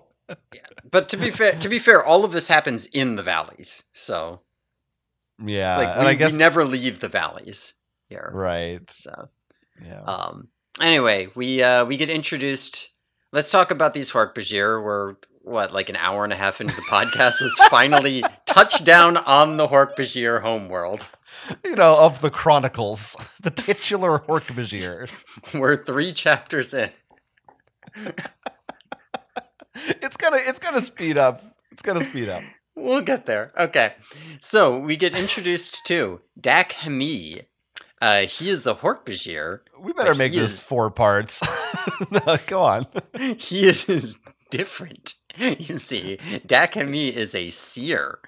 Uh, so Dak is super smart even by like human standards instead of dumb like most Hork-Bajir are because he is a seer. Um, the elders at the tribe tree, uh, Mab Kahet, Ponto Fala, and the old one Tilafashet, I guess, uh, they have said that Father Deep and Mother Sky send the people a seer when there is need. Um, but Dak does not yet know why he is the seer. Um, we also meet uh, Jagal Hulan, Hulan, Dak's friend, Hullen. Mm. I don't. I don't like that. That sounds too normal. uh, and one day, one day, Dak sees an egg with branches come down from Mother Sky. Uh, and he sees it must be a sign from Mother Sky because it, this thing is different and he is different. So he goes to it. Um, and uh, and there's a little bit of back and forth, but he eventually he goes up to it with Jaggle. Uh, I love Jaggle, and he meets Aldrea. he meets Aldrea and her family um, because this is her spaceship touching down, and um, you know, so he, he he's this is this is clearly what he's here for, right? He must show his people the way. Um, so after they speak enough to get the universal translator working, he has a conversation with Aldrea, and she tells him a bunch of stuff. Like she tells him that oh, Mother Sky's flowers, well, they're actually other suns with other planets, and she comes from there. And this totally blows Dak's mind, right? He's like freaking out and he's like, I need to learn everything I can from her. So here's here's Dak. Here's Dak. Here's Dak. Dak might be my second favorite Animorphs character. wow. I love Dak.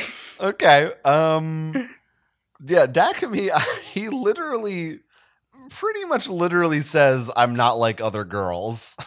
yes. Which, yes, he does. there's another line earlier that's very similar that said I forget, I think it was maybe um Jara said that about Dak or something. There's like two hmm. parts where where they, they have this very much strong I'm not like other girls energy. Mm. He's different. yeah. That's the phrase. Dak is different. I would the way I would characterize it is that Dak Hamee is rectangular. yes, I think you're right. He I he fills no hole. He feels no hole. That's right. That's everyone. Everyone listening knows exactly what I mean when I say. Yeah, there's not one person in this world is unaware of his rectangularity. Um, this part here, this whole section, and I really like this. It switches from like this Andalite perspective to this Hork-Bajir perspective. And even though Dak is a seer, he just like he doesn't have the context to do, eh, you know, like he, he's living in a Hork-Bajir society, so he's got that as his basis. So the language of this chapter simplifies down to an extreme extent. Like it's very like short, simple, repetitive sentences, like a Hork-Bajir would say. Um, right. Like like and and in the intro where he's describing like the tribe tree, like his mother goes there's the I love they I love the repetition of the phrase he is different where where he he's like my mother went to them and said my son is different and the elder said yes he is different he is a seer and his mother said yes he is different. It's good. Yeah it is funny. I also like when he draws a picture of Jaggle and he's like that's you and he's like that's not me. Yeah. Jaggle's like what are you talking about man? You just made some mark. Like what are you what the yeah. fuck Jaggle is great. I I think Jaggle is Dak's bro. I think they're best friends, and I think they love each other, and I think they hang out all the time. And I want stories of Jaggle and Dak's exploits before this thing begins. I'm like as a kid, that was very much. I was just like, yeah, Jaggle and Dak, they're bros forever, man. That's why they went over here together. That is, I could. That is so funny to imagine you as a kid really latching on to Dak and yeah, Jaggle. Dak and Jaggle, they're like Juan and Terry. I damn it, I was gonna say that. Stole it from me. Mm. um now okay, so Aldrea met, met meets Dak here, yeah. Yes, yeah. And this was my my first note after they met was are Aldrea and Dak going to fuck? You'll just have to read the story to find out. I mean, it is like immediately there's mm. clearly something going yeah. on here. Yeah, no, I. He says he describes her almost immediately as a delicate stranger. it's just a little. And then, of course, my next question is because this is not our first interspecies relationship. This is not too different from Elfangor and Loren. Right. We've already seen aliens fuck each other, so. But we haven't seen unmorphed aliens fuck each other. Mm. So that's my question right now, which I don't want or expect you to answer is if they're gonna fuck, is she gonna fuck him as a Hork-Bajir or not? You just have to read the book to find out. uh, I will say I like that they both have special trees, by the way, Andalites and Hork-Bajirs. That's nice. They're they're both tree centric cultures. Mm-hmm, mm-hmm. To, They've got the Garibas, whereas Again, Hork-Bajir have yeah have all their other trees and whatever else. Um, again, relating back to Andalite Chronicles, I, I like that so far this book. This is a much more measured introduction. Andalite Chronicles is like spaceships and f- mm-hmm. fight scenes and new alien races like every three pages and just crazy fucking action happening all the time. And this book, this part is I don't even know if there's any. Is there an action scene in this book? Really, it's it feels like a lot of nice, There are- calm. There are action scenes in this book, but like not very much until we get toward the climax of the book. Yeah, yeah. so like this yeah, it's it's very you are right. Like the intro is very peaceful here. it's nice. Yeah, there, there's. I mean, it's a note that I have a little bit later on, but like, God, everything about this book just I immediately come back to James Cameron's Avatar. But like this, this very much is a lot more like that, where it's like, listen, we got to have all the montages of, of of Jake meeting Neytiri and learning about Na'vi culture and doing all this other stuff.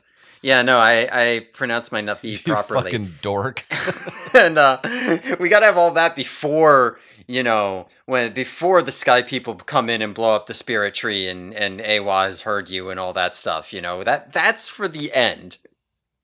yeah, yeah. Do you, yeah, Do you go out for Mexican food and you're like, I'd like the huevos rancheros? You know? no, like, because I don't respect okay. real. I don't respect real cultures, only Ooh. alien cultures. Okay, it was real. That was I was a little dicey. I did Yeah. not know where that sentence was headed. I was scared for Yeah. you. don't worry, I, I I tiptoe the line. you sure do. That's what we do here. Um, right. Anyway, yes, it's very Avatar. Well, yeah, we'll we'll Yeah. come back to that. I'm sure. hmm Um, is it just me, or is Mother Sky kind of a milf? I don't know. Is it just you? I, I mean, how, how about this? Justify your statement. No. okay. Well then, okay. How about this? Is Father Deep kind of a daddy? Oh, I thought. Oh, yeah. I was just gonna say Dilf.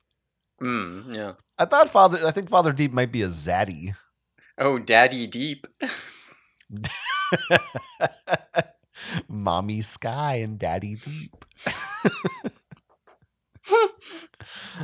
Oh boy. Yeah. Now and now I also think that uh at this point Dak is really he's kind of going through what the Animorphs go through in book 1. He's Yeah. f- discovering there's an entire world beyond what he knows. Yeah. Although his is not coming with the immediate trauma of Aldrea being eaten by a giant monster. that's that's correct. And we're going to see that paralleled soon. I won't so we'll get to Mhm. that. But uh I do think I did that the if you told Dak tail feathers grow back, his mind would be Mhm. blown. It's possible. Yeah. I think he would love that. I think I that think he would like would. Yeah. I think he would think about that for months. Yeah. Yeah. Jara probably thinks about that because he knows Tobias. tail feathers grow back. Yeah. Ah. And Jaggle would probably be even more. I, I like when they're describing, uh, like, oh, well, the, the Mother Sky's flowers, they look small because they're far away. And Dak's like, oh, shit, that's actually, yeah, because things do look smaller when they're far away, so they could be suns. And Jaggle responds, far is far. He's like alarmed. it's great. yeah, I wasn't sure if he was saying it like I I almost read it as him being like like that's crazy talk. Like listen, far is far. Okay? There's no more mm. You don't That need to we be, don't need yeah. to go deeper than that. Far is That- far. That could be. Yeah, no, Jaggle, I don't think Jaggle really grasps this concept. yeah, but all that stuff is fun. I like No. I like him having his mind blown. It's good. It, it is quite good. You do have to feel kind of sorry for Dak, right? Like, they do make it clear right here that he probably does feel extremely alone, right? Like, even with his buddy Jaggle, it's just like, yeah, he. That nobody really gets him. He's wobbly headed Bob. Hmm. He's rectangular. But it makes That's, sense uh, that he yeah. kind of gets obsessed with Aldrea right off the bat because it's like, oh shit, someone I can talk to? Like, yeah. like when I'm like, how high is the sky? She'll be like, oh yeah, interesting question. I can answer that as opposed to, "Uh, sky is high. Mother sky very high. but this is like it's still kind of like if if I were the only if I were me and I lived on a planet of people who were just like eight year olds, Mhm. and then I met uh, a really smart person, I'd still be a lot dumber than them. Mhm. I'd but just be but like, he can learn. Like they, I, I Hmm. do think they make a point here of being like Dak is legitimately just smarter than any human, and and he and so he didn't like when Aldrea teaches him this shit, he just eats it up. He's just like, oh yeah, no, no, no, that's true, that's true, that's true, uh, in a way that a human might not be able to grasp. Yeah, that's fair. They don't exactly have an education system. Yeah. Well, they kind of do. We'll see, but not Oh, that's- not yeah, like a true. human one. Yeah. Right, they kind of do. Okay, I feel like All it's right. Yeerk time. It is Yeerk time. We're going to meet Esplin 9466. Uh, I say meet here, um, but we already know who Esplin 9466 is. Uh, Yes. Now I'm not gonna lie, I didn't remember that name. okay, I was I was actually I, I was pausing to see if you were like, yeah, I know who that is. I- no, no. I did figure it out mostly from the fact that he he's mentions being a twin, Mm, yeah, yeah, yeah. but No, I as- was 50-50. I I was I thought this might be Visser 1. Hmm. Yeah, no, we know that Esplin 9466 is Visser 3 or his twin, but since he's the primary and not the lesser, he's Visser. This is Visser 3. Yes, it is not it's not like I, I don't know if it's supposed to be like, did she assume kids reading this would remember that name or, or i guess you kind of i'm sure later it'll become very explicit but at this point i don't know if it's supposed to be a little bit like oh who is it i don't know Yeah, it's hard to say. I'm I'm like positive when I read this book I knew who this was. And I don't know if it was because I already knew the name from the other books or if it was because the marketing was just like Baby Visser 3's in this book. I don't know. yeah maybe this Uh, is the inside cover Uh, Or something. Yeah, hard to hard to say, but yeah, we we we're running into Baby Visser three. He is about to do his first practice infestation. He's never been outside his body before, and he's he's on board one of the stolen Andalite ships. Um, so he gets into this Ged, uh, and he fucking loves it. He feels like he's like a super being. Um, but then his 15 minutes in the Ged is up, and he has to go back to the pool. Um, there are so few hosts they because they they have almost no hosts in a quarter million Yeerk. So he knows he's kind of got to be like really good. He's got to be the best at something so that he'll be assigned a host. Um, and so he's like scouring the end of like computers for some way to be useful because he knows he's like, yeah, I'm not very smart. I'm never going to be like a scientist or whatever. I don't get that shit. Um, but he realizes, oh, if I become an expert on Andalites and like Andalite culture and all that, then someday I'll be useful because we're going to have to fight the Andalites someday. So this is the beginning of Visser 3. It's baby Visser 3. It's the start of his obsession It is the start of his obsession. We can start seeing him Which- become, yeah. I have to say, maybe part of the reason I thought this might be Visser 1 is because he seems extremely logical and Mhm. cool headed right now. Yes, I have the word cool headed in my notes. Wow. Actually. Yeah. Yes. No, he he does. Um it's so hard. I was having this conversation with someone in real life the other day. It is it is very difficult to talk about Visser 3 as a character arc without having read this book. Because like every other place you see him, you're just like, yeah, he doesn't he's just an insane villain caricature. And in this book, they like give him a character and the through line from this book to Andalite Chronicles, there's something there. And then the through line from Andalite Chronicles to him being a screaming G.I. Joe villain, it, I don't know that that's really there anymore. so, like, you know, it's almost like every time you want to talk about Visser 3 as a character, you, you come back to this book because there's like meat here, because he's like a person.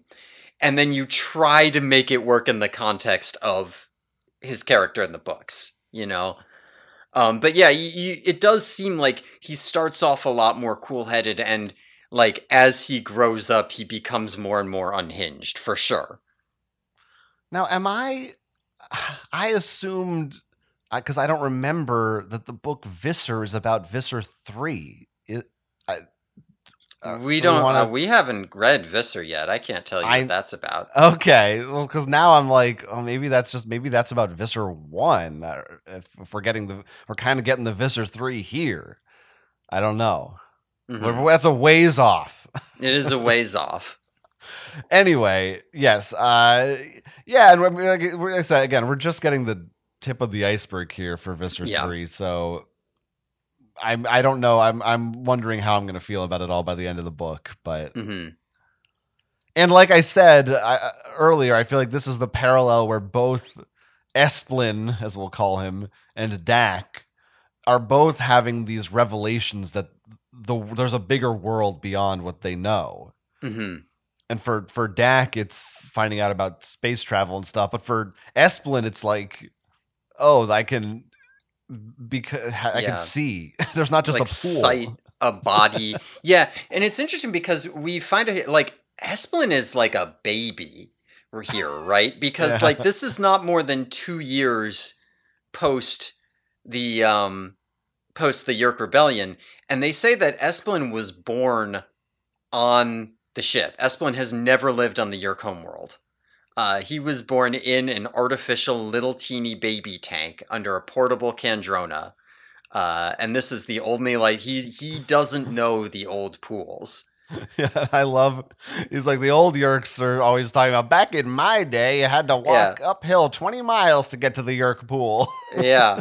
I think he also says here a lot of the old Yeerks, um, or maybe not the old, but like a lot of other Yeerks don't necessarily like infesting. They like they're like it was fucking scary. I had like this body and all these senses that I didn't understand what they were, and there was I had to like control some other things. It was so weird and Yeah. freaked me out. And he's over here like, no shit, man, I love that. Oh my god.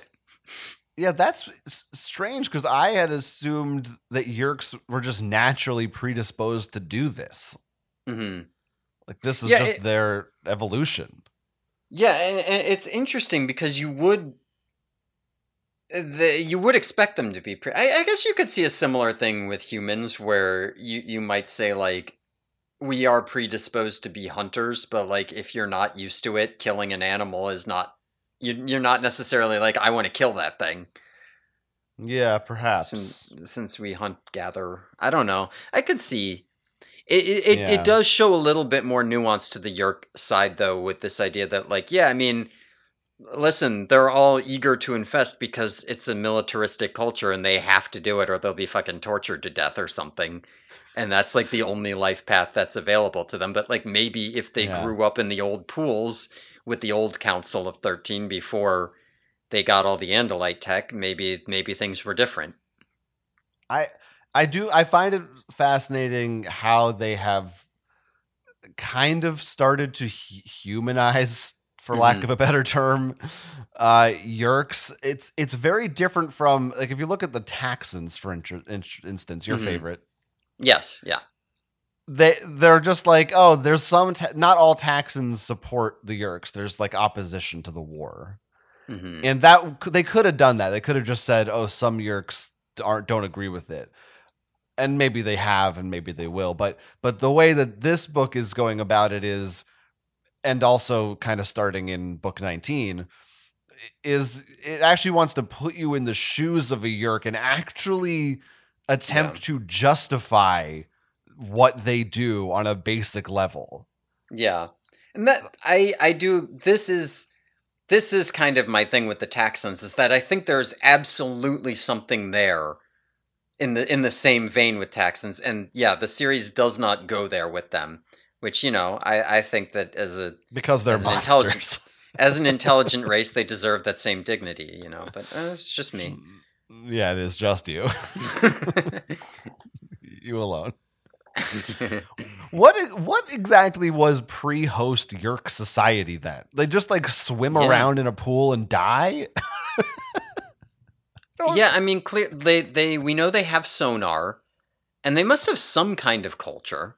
But they're it's strange because they're so intelligent. They're like hyper Yeah. intelligent. So uh, what a shitty existence. yeah, it's very strange. Um, there's, it's like I if slugs were geniuses. yeah, I mean, if if they could talk to each other, then maybe there is something there. But they don't Like- seem to have like art. They don't like create buildings or structure. I Mhm. guess they create pools. I guess do they? Yeah. Or they? Yeah, I'm. I don't think they do. You you could see like an entirely social because so much of what our intelligence is bent toward is social. So like you could have something where it's like they have their their version of an oral history where they're making like poems and stories and stuff.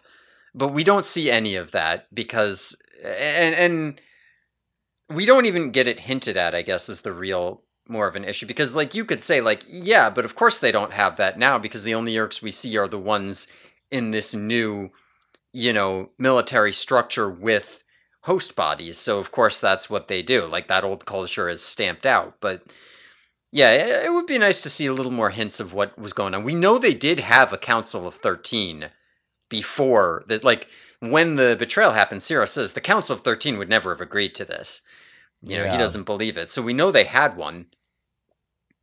Give me the Yeerk Chronicles. I know. I me want Yeerk Chronicles. But like, what happened? Just one day, a Ged tripped in a pool, and that's that's how they figured out. Oh, we can go in their brains. Yeah, maybe when the Geds drink, they have to stick their whole head under. one day, one of them's just like, yeah, I wonder what's up with that. I'll What's in here?" there. It's so weird.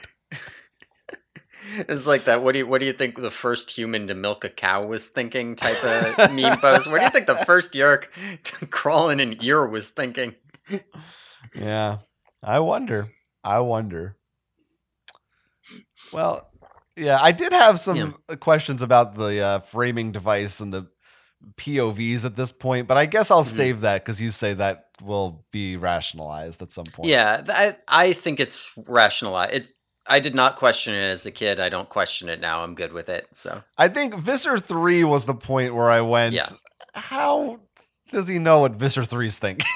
yeah, no, I and I definitely feel that, and I think we'll we'll cover it. okay, that's fine. Um, yeah. So okay, so we've been introduced to to Visser three, and now we'll finally get to the part that I teased at the ending of last time. Aldrea is going to turn into a Chadoo or maybe Chadoo, however you want to say it. Fucking um, so anyway- Chadoo. a Stacy do. Uh, Aldrea and her family have been on the planet for several months now. We know it's been at least three months, uh, longer than. And she's been teaching Dak all kinds of different things. They're, you know, friends now. They're just friends. you know, just- But uh, anyway, so one day Aldrea and Dak are out exploring the valley. And uh, Aldrea's having a tough time because the ground is sloping everywhere and Dak's up in the trees. So she's like, uh, she sees an animal up in the tree. She sees this chadoo, chadoo, and um, eh, this thing So is. I think I got some some chicken chadu the other night from the Indian place. Mm, damn, that sounds good. Yeah, uh, it's the, good. the chadoo is it's two feet long. It's covered in deep blue feathers. It has four short legs uh, and two arms with claws at the end, so six limbs, I guess. And it's a glider, so it doesn't. I, I don't believe it can fly. I think it can only glide from tree to tree. Um, so she acquires the morph so she can be up in the trees with Dak, where where he lives. Uh, and so she turns into this Chadoo. Uh, and they go on this crazy Tarzan like romp through the trees, right? With Dak's like swinging around and leading the way, and Aldrea glides after him. Uh, eventually, they reach the tribe tree, the biggest tree, uh, which this one is, they say, 2,119 feet high. it is. Co- it's covered in platforms and uh, with Hork-Bajir on them, uh, kind of like a, a Lord of the Rings elf village or like the Ewok village, but without the walkways because the Hork-Bajir don't need them. They can climb from platform to platform. Um, and they see a ton of Hork-Bajir in like everyday activities, right? They're like collecting and cutting up and stacking bark. They've got places where they're telling stories to children and stuff.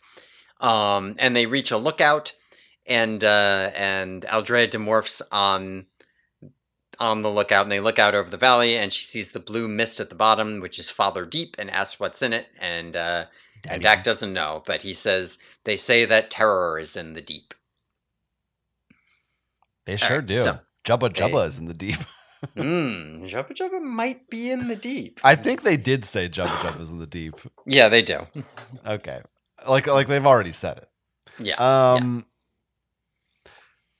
Oh boy. So Yeah. A lot of stuff. A lot of stuff. And this is really where the Avatar should start kicking in. yes, Right. this this is the part where I said this is literally Avatar. Yeah. Yeah. It is literally just Avatar. Or, you know, Avatar is this to be more accurate. Yes. Although, let's be real, I'm sure this is like John Carter of Mars.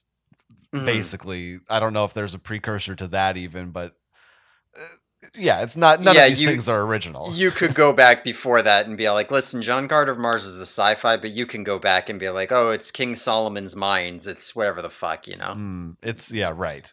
Uh, yeah, it's it, but it but it is Jake Sully riding the Banshee for the first time, or and swinging through Yeah. the trees or whatever. Mhm. Except this time he turns into the Banshee, Yes, this time turns into the Banshee. which is pretty fun. Yeah, it's it's fun.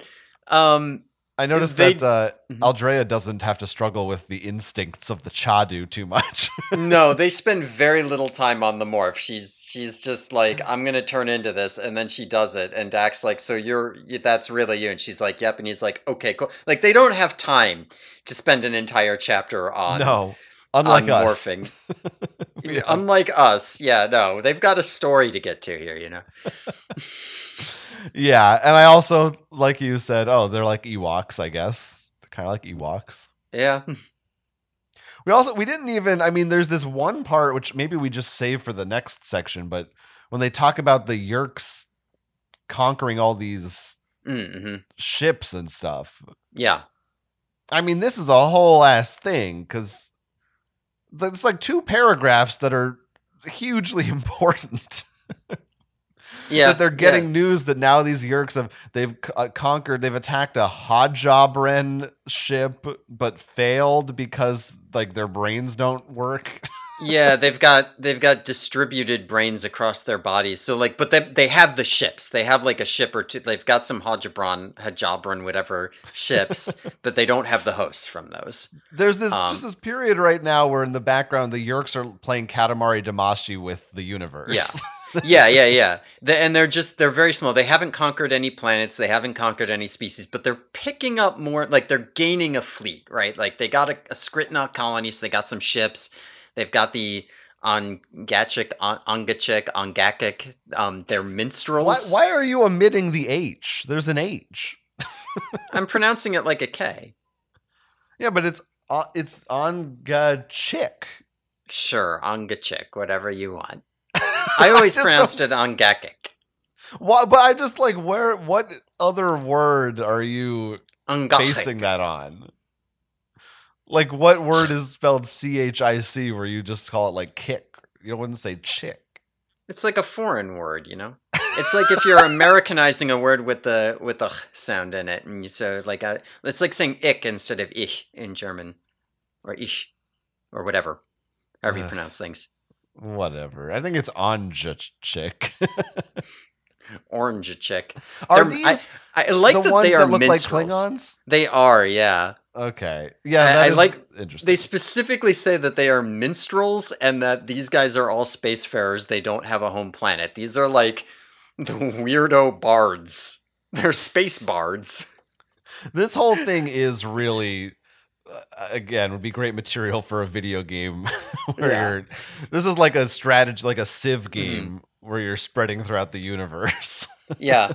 Yeah. Yeah. Because you're all like yeah i'm i'm tiny and impossible to find but my opponent has overwhelming force right? The andalite fleet is the strongest one yeah, Yeah. i'm not even thinking about fuck the andalites just i just want to move throughout the galaxy consuming and growing. Yeah. Well you got to be careful. The andalite the andalites are there to be like if you if you're too like you just stay in one Mm. place and are really obvious the andalites come in and blow you up. So you got to keep but if you if you just keep spreading around until you're strong enough then Oh, you do whatever you want. I gotta write this down. This is a good this is the board game too is Mhm. everyone's a yeerk and you're trying to see who can get the your colony the biggest Mm, oh yeah they- you're all competing vissers but the andalites are like the npcs and they can- yeah. Oh, they I really like the idea of Visser 1 and Visser 3 are conquering things, and if their ships come into contact, they blow each other up. Uh, this is good. Okay. Okay. Okay. anything else about the uh, Chadoo you want to talk about, or The Chadoo, not in particular, but um, there's a couple things here. I I like um. We we learn a couple things about like Dak and Aldrea's relationship. Um, we learn, you know, Aldrea has quit making d- data logs about this because she feels like a spy. Um, you know, Mhm. which kind of reminds me of Jake uh, having to report to Quaritch, you know, and and stuff. And, oh, that and, and maybe he has like kind of a turn, you know. Uh, but but yeah, Aldrea, Hmm. this Aldrea does, you know, she thinks of Dak as she's not willing to just like think of him as like the science project anymore. Um, we also learn that Dak at this point can do uh, what Aldrea considers basic math, like calculus and n-dimensional geometry. Um, this does make me think if if Dak is so his mind is so blown by all this shit that he's like being told gradually Mhm. by Aldrea. Imagine how much Hork-Bajir are, getting fucked up constantly when a Yeerk just enters their head and Yeah. immediately they're like, "Oh, I'm on a spaceship." they just have- know, they just no no idea what the clue what the fuck is on. happening. Yeah, yeah. I think I think they do say later on when spoiler some some Hork-Bajir get infested that the Hork-Bajir just like honestly do not know what's happening. Like they just it's like don't know, don't they can't it. even. This is like Lovecraft. Like they can't even comprehend. Yeah, It's just otherworldly nonsense. yeah. It's so far beyond. Um, we like we we also find out here that Dak does not have a concept of a secret. Hork-Bajir don't keep Mhm. secrets. They literally don't know the concept of a of a thing that you don't tell other people. Yeah, I don't. I gotta say, I was a little uncomfortable. I didn't. I don't know. I didn't really like when Aldrea was like, "Dak, do you know what a secret is? Oh boy. Don't tell mommy Sky about this. Oh boy. Just for special friends." Uh, now that's uh that is also where we find out that uh I don't think Aldrea's parents know she can morph, as I don't. recall here. Yeah, so so so Aldrea has a friend whose mother helped work on the Escafil device. Now I don't know if her mother was Escafil or just Escafil's assistant. Did they Right? tell us who, that Escafil's a person yet? Uh, in another book, uh, I think in the day when when Ax said that the name was the Escafil device, he said named for its inventor. Oh, okay. I don't remember that. Yeah, so that is the thing. Aldrea is probably over here like, oh yeah, well you know my aunt works at Escafil, and she said that in the next release. yeah. Yeah. Yeah. It's very convenient that she has this, but you know. hmm It didn't have to be. Like Kay Applegate could have just said, "Yeah, they all have morphing technology." like I don't, Yeah. I don't know why she decided it was brand. I guess because it's it's a prequel, so she, you want to be like, "Oh, the origin of morphing." There might be some way, more ways in which that's convenient to the story later, but um, but Mm. yeah, I do. I, it is it is fun, uh, and it it is good that Aldrea can do this because otherwise there there do become some issues. There's got to be a morph in this. Yeah. you got to have a morph. I mean, they went out of their way to write animorphs in that huge text on the cover. I'm still on the cover, by the way. What are those icons? I also would just like to say about this section finally, Hork-Bajir jump good. Mm, they do. They do jump good. Mhm. Yeah, I, I I like the whole time Dak is like hooting and hollering, swinging through the trees. Right, he's like he's grabbing onto branches and uh, jumping from tree to tree. Here, it I it's worth keeping in your mental image here that they are around 500 feet off the ground in this scene. It is specified. Yeah, yeah. Yeah, no, Wild. he's having a great time out here. He jumps good. Um, all right. So, uh, so back to Esplin here. Um, so after months of studying Andalites and understanding them better than any other Yeerk, Esplin still has not gotten a host. Um, but eventually they call him to the pier because they found a new planet with a new species. They've captured three of them. Uh, and this new thing, they put Esplin in it. This new thing has amazing vision. It's super strong. It's super fast. And uh oh, it's a Hork-Bajir. They've, they've got Hork-Bajir. Um, so Actor 1154, you know, the um, as everybody knows, the great Yeerk who personally led that initial attack against uh, Alloran's troops and, and killed some of them himself. The great actor. Uh, he asks Esplin uh, if this body can fight Andalites, and Esplin's like, "Oh yeah, this thing can fight." And uh, and Actor announces the birth of the Yeerk Empire. He says, "Then we will take this er, species. We will make them ours. This er, planet is where we make our stand. On this planet, we will build the foundations of a true Yeerk Empire." You see, very momentous occasion here. This kind of is the Yeerk Chronicles. I don't. This It's isn't the Hork-Bajir Chronicles. it's it, it it's it has multiple functions.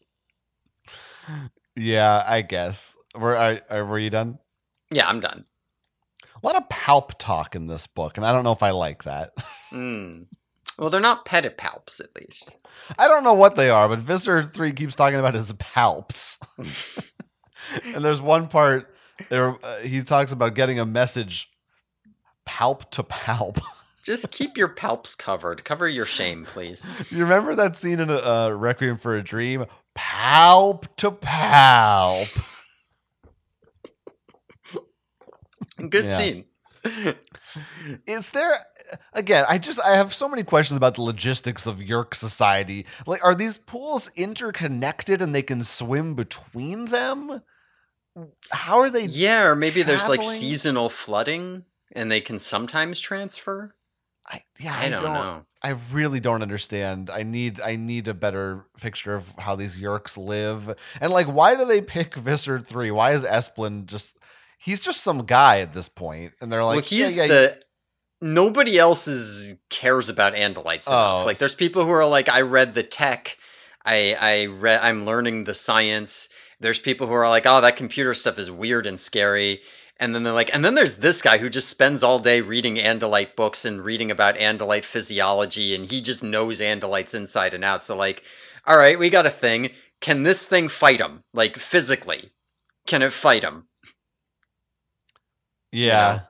Yeah, but I don't know. It just made it seem he was like, "Oh, they're not going to give me a." Ho-. It seemed like he was kind of getting ignored, and then one day they're Mhm. like, "Here you go. Now you're really important."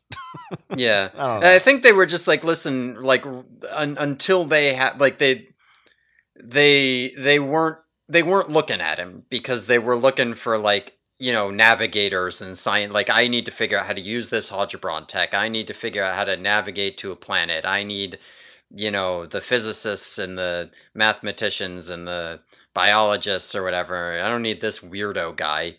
And then they're like, oh shit, I got this like warrior. I don't. I don't. Let's let's get the Andalite expert. I, it, it makes sense to me, at least. yeah, yeah. I think it it does make sense. I just don't know that it, it was conveyed to me that well. But hmm yeah, that's fine. Yeah. Um. Oh, there's a point in here where he's talking about infesting the Hork-Bajir, and he says that the ear was large and unobstructed, and I'm as like as opposed to the Ged's ear, and I'm not sure if that's just because Hork-Bajir are bigger, but it made me think maybe Ged ears are more obstructed than like other ears because it's like an adaptation to prevent infestation. You know what I mean? Where there's like an evolutionary Hmm. arms race. Like Geds used to be easier, and then they developed these difficult ear canals, and then Yeerks developed to be able to get around them or something. I sure don't know where a Hork-Bajir's ear is. Looking at this illustration, it is a good question. Probably like where a bird's ear is. yeah, I, I guess it's just like a Mm. pore or something. Yeah. They go in through the eye. No Um, idea. No idea. Ah, that's clever. Yeah, all right. Uh, yeah. Uh, we should mention there's Janeth four two nine, a very old wise. Very Yeerk here with him, too. wise. Yeah. Um, it's it's also notable that Esplin here is really into like crushing this Hork-Bajir's mind, right? Like the Ged is all Yes. beaten down; they don't even have to do it. The Hork is like, "What's going on?" And Es- Esplin's like, "Ah ha ha ha! I have the power." like you Yeah. see a little bit of that I, I do think that there are a lot of Yeerks in the pool who maybe would be very disturbed by having to. I think Aftran, in fact, was kind of disturbed the first time she had to do this before she got used to it. Whereas Esplin, just right off the bat, is showing a little bit more of who he is here. He loves it. Yes, he's like, Mine. I'm crushing you. Yes, even it. better. Uh, bodies Yeah. are better when they're stolen. He was born for this. Yeah, absolutely. All right. Uh seven weeks pass. Um in the book, in the book. and yeah, not I mean, so far it's only We're, been get- six we're getting to the end. We're, podcast. we're, yeah. we're, we're getting to the wrap up. we're getting to the wrap up. Um, so one night, Aldrea and Dak are spending time together, you know, as they do. Um, and they uh, they hear the speaking trees, which are uh, hollow Nawin trees with vines strung across them, and then they draw a bow across it, which is it's like a stringed instrument, and it sends messages with like music or whatever. Um, so they hear that three Hork-Bajir from the southern tribe were taken by new monsters from Father Deep, and the description of the monsters uh, matches Ged's.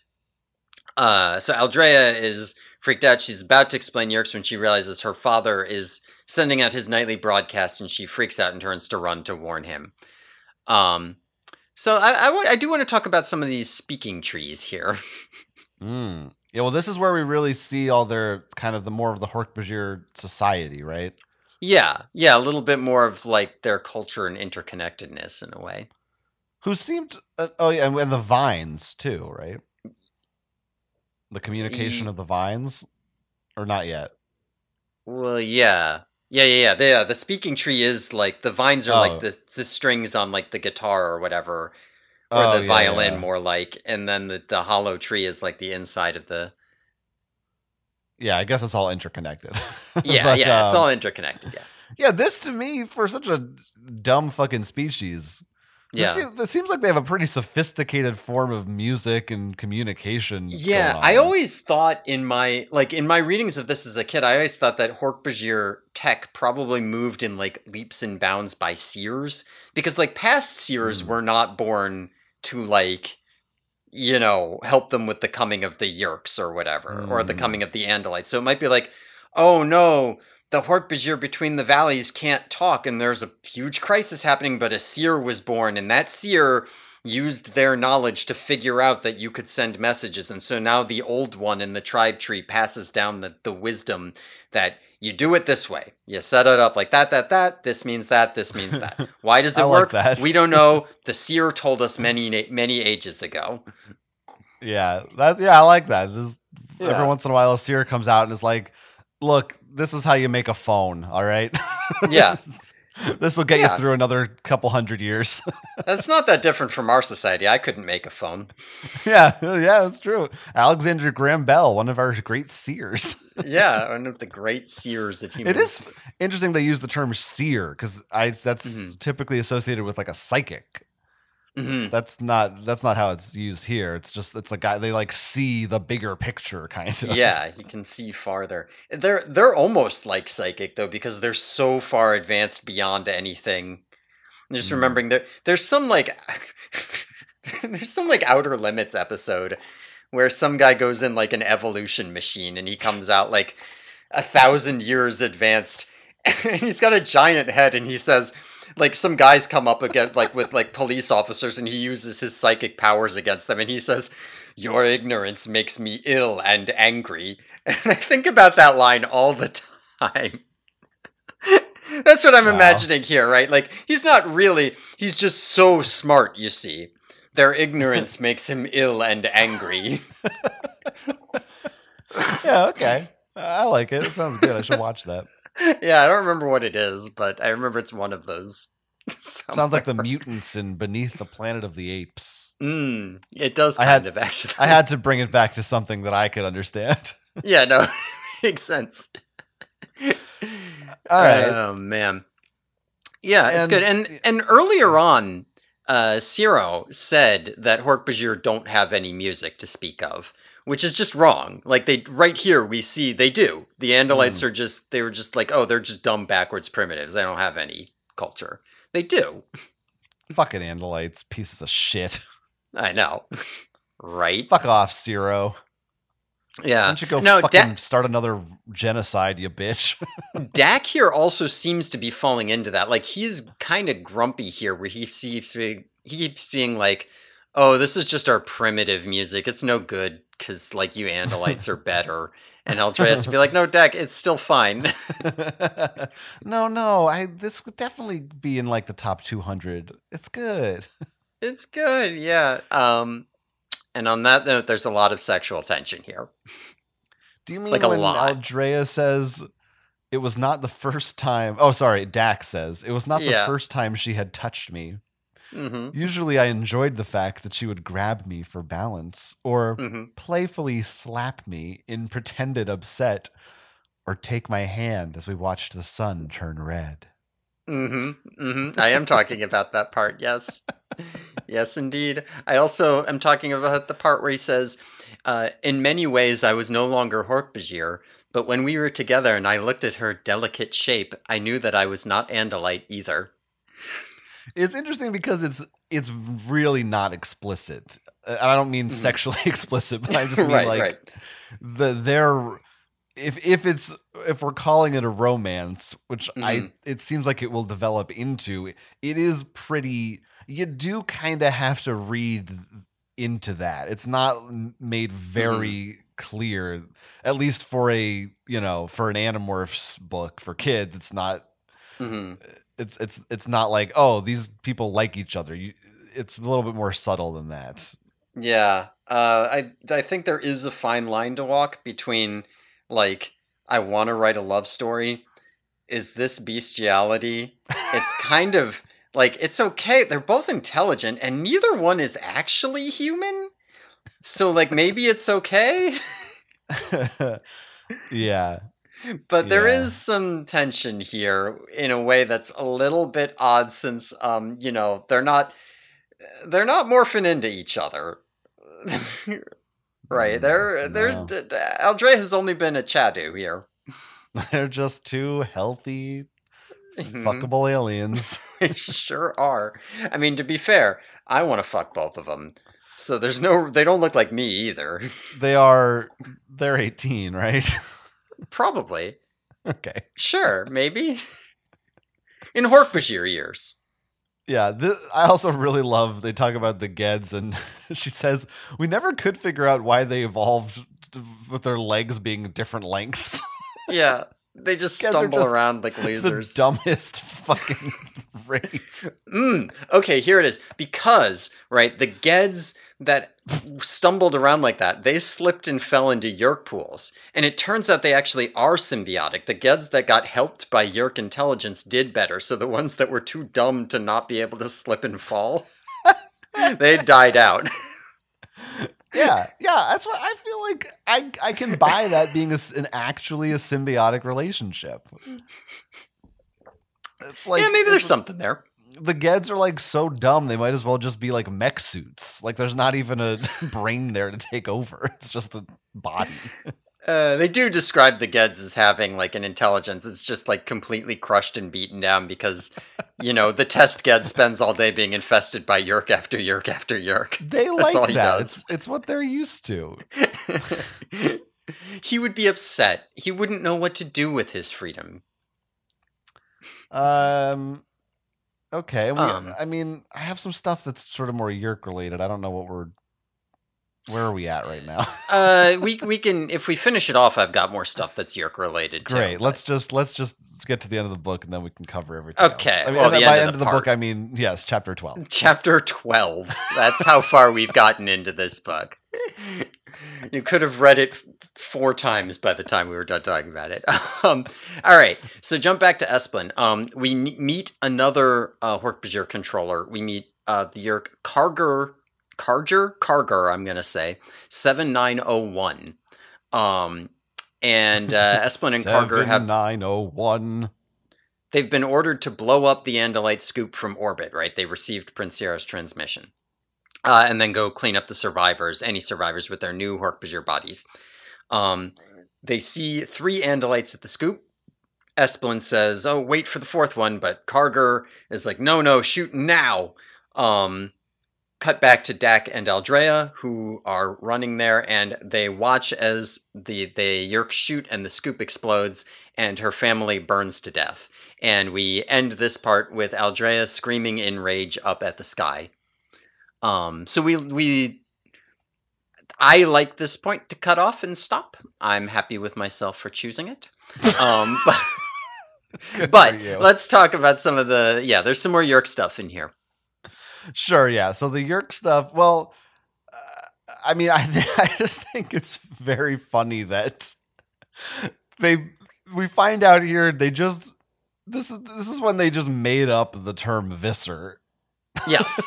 yeah, they're just like we need some kind of a hierarchy. Like we had Council of 13 and no one else, but like no, we need some other shit. It's not like this is a word in the Yeerk language. This is like 40 No. years prior to the series. Someone was just like, I don't know, what should we call him? Visser?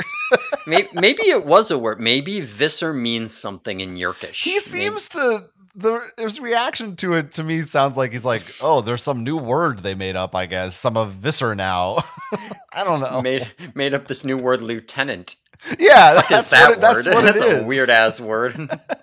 It's that's I don't know. That's very funny Yeah. to me. And and also again, this feels a little bit to me like prequelitis. That and also the like they mention, oh, dome ships are being built right now.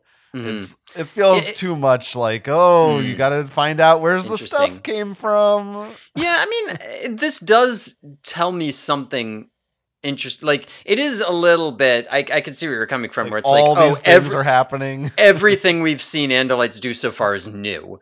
But it, it, Yeah. like it does it does place things where it's like yeah a lot of this Andalite tech is new tech. This is current gen tech. This was not here before the Yeerk War. It was developed specifically because the Yeerks were a threat and they needed it. They were not running around policing the galaxy with dome ships pre Yeerk. They were policing them with transports and fighters and stuff. Um, yeah, Yeah.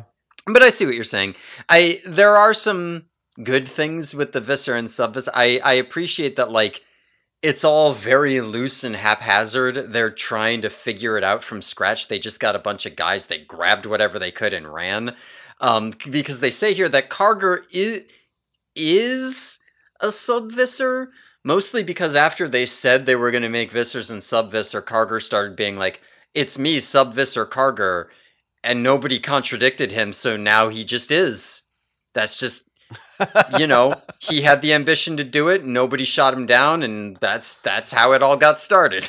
That's how you do it. You walk into a place and act like you belong there. yeah, that's what he did. He he just had that that uh he Yeah. rizzed him up. Smart enough not to go for Visser because then Actor might have got mad, but sub Visser you can get away with. Karger, who Visser 3 says is too crude and violent for him. Yeah, somebody might be a little jealous here. I think maybe. what that what is that? I don't like what? Yeah, like this is this is a different Visser three than we know in the books because Karger is nowhere near as crude or violent as Visser three in the No. rest in as an adult. Uh, th- this young Visser three still is still is a reasonable person. And then he, but then as you said, uh, Aldrea's family gets Uncle Owen and Aunt Beru is what happens. Yes, yeah, I do have Uncle Owen and Aunt Beru uh, in my notes specifically. Yep. Um, the way he's looking at now, Aldrea here has a much more normal reaction. Luke, when he comes home and Uncle Owen and Aunt Beru are dead and burning corpses in front of him, he's like, well, "I guess I'll go off with this old guy. There's nothing else left for me to like." Eh, no, no, no, dead." come on. He looks out at the sun and contemplates. I guess that's yeah. He does not scream with rage about killing every Yeerk. they were old. Like they probably were gonna die anyway. yeah, that's true. Yeah, there was no Barafin. But this is pretty shocking that the Yeah. and that well and all but also it's like, oh well that's why we're on her POV. Because everyone else is dead. Yeah, or not on Barafin, that's for sure. Not on Yeah, because we never found out what happens to Seerow. Like again, I just assumed he lived a hundred years earlier, but yeah, No, no, and and that that's the other. We don't. They never in the stories of Seerow do we hear that like almost immediately one of the first the first Andalite casualty after the initial attack is Seerow. Like he's just the first one who gets fucked over by his decision. They just don't. They're like he fucked up, and that's all we need the history books Yeah. to say about him. He's disgraced. Fuck him. We don't want. We don't want to think about it. yeah, yeah. So it's a it's a dark place to end the first third here. Yeah, it's uh, it's yeah, and, and it is it is a fairly shocking scene. By if if you picked this up. and Uh, just as a random sci-fi book, this would be a pretty intense and shocking scene. Um, if you've read a lot of Animorphs, you'd be like, "Oh, hey, some death and trauma." I was expecting that at some point. Right. True. This book is another one that does not really give you the exposition stuff. Mm, yeah, not at all. I think like you'd pick up on it, Mhm. but not. I mean, certainly not the Animorphs series. Yeah, they don't even touch. Like you're like, who the fuck Yeah. is Tobias? yeah, yeah, you would you would just I don't know what that is. Cut that out. Fuck that. why? The, why is there a bird talking about an element? Yeah, like it seems this? like they're on Earth, but then there's a talking bird. that fucking shit. Um, yeah. but yeah, like I, I do think that if you were to just read this blind, the uh the back cover would be very helpful. It would do a lot of heavy lifting and being like, what is Aldrea? She they don't ex- it's like they do explain that she has hooves and four legs and no mouth and tail blade and stalks, but they don't just say that. Like those are all details that come up. And you just be like, I don't know Yeah. what this thing is. So it would help a lot to be able to Oh, okay, I get what what Which- this is supposed to be. I do think that's generally how Mhm. like a well-written sci-fi novel could be written. You don't Yes, like I agree. there wouldn't there wouldn't be like a paragraph like an Animorphs of here's what they look like. Yeah. It- so yeah, Yeah. it feels more but it's hard for me to judge because we know it's hard for me to judge does is it more natural or would I be confused if I but who the fuck's reading this book without having read an Animorphs Yeah, book no, nobody's actually doing that. I, I love your hypothetical of just picking Yes. this up as a sci-fi book, but like I yeah, I want to know what that experience would be like, but I don't think I would ever actually want someone to have to do it. yeah, but but I want to know like what could these Chronicles books stand alone? I I I do want that experiment carried out. Yeah, that would be fascinating. It's too bad I didn't do that with you. No, I would I would refuse to do it. I Yes. I, I, I wouldn't have wanted to do it. Ah, yeah, I know how you are. Now here's the good news. Are Mhm. anything any other final thoughts? I think we can Eh, not really. I'm I'm just like my main thought on this is that honestly, I I could do an entire series of Hork-Bajir exploits. Like I don't need the rest of this book. I I could do you know 30 books that they have like six months to work with here but I, I could do like 30 books that are just the adventures of dak and aldrea or dak and jaggle like before anything serious happens here's some you know this is the time when we went to whatever tree and and the X person saw an Andalite and they were like, "What?" And then Aldrea, we had to, I don't know. You you want the the part of the movie where they're just swimming around. yeah, it- it's like an entire series. Yeah. That's Dak and I want. Jaggle, by the way, underrated PlayStation series. Hmm. Hmm. I was a big fan of Dak and game. Jaggle back in the day. I would play Dak and Jaggle. Anyway, we- we'll have many more thoughts on Hork-Bajir Chronicles over the next two episodes, but I- was just going to say the good news is we only have one pop culture reference in this book. a Yes. single one. She managed to slip one in. And yeah, there's no fucking Loren sneaking in in this Yeah. book to feed us more. Right. as far as I know at this point. So uh, that comes in the very beginning when Tobias is about to hear a Hork-Bajir story, and he theorizes that uh, the story isn't exactly going to be Party of Five. that's his. That's his baseline for riveting entertainment. yeah, I don't. I don't know that that party of fives where I would have gone on that one. Party of Five. That's a show I never watched, but I know it exists. yeah, I Yeah. know it was on, it, it was. and real. that's it. Yeah, that's it. Next time we we will go through chapter twenty four. So just for Right. those, just to And prep the that ones before we. before it too. Right. Yeah, we're not just reading that one. Although maybe that's what we need to do, time wise. I think. Well, I know I, we always say this, but I do think this time parts two and three of this will be much shorter. This, yeah, this time for sure. Yeah, this time for sure. There's no way they could be our longest episodes to date.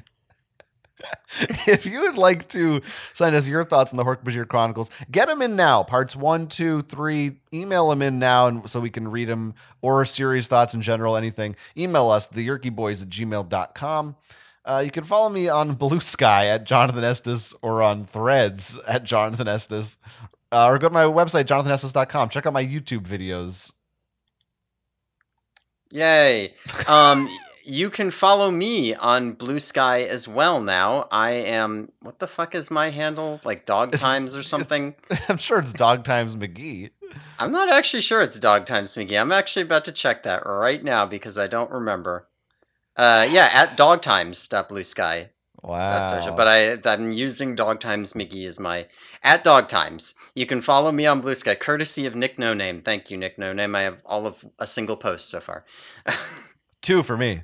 Wow, yeah, we're exciting guys. So, uh, so you can follow us there. So you, That's- is that That's it. did did you tell us where to email us? I did. Oh, you did.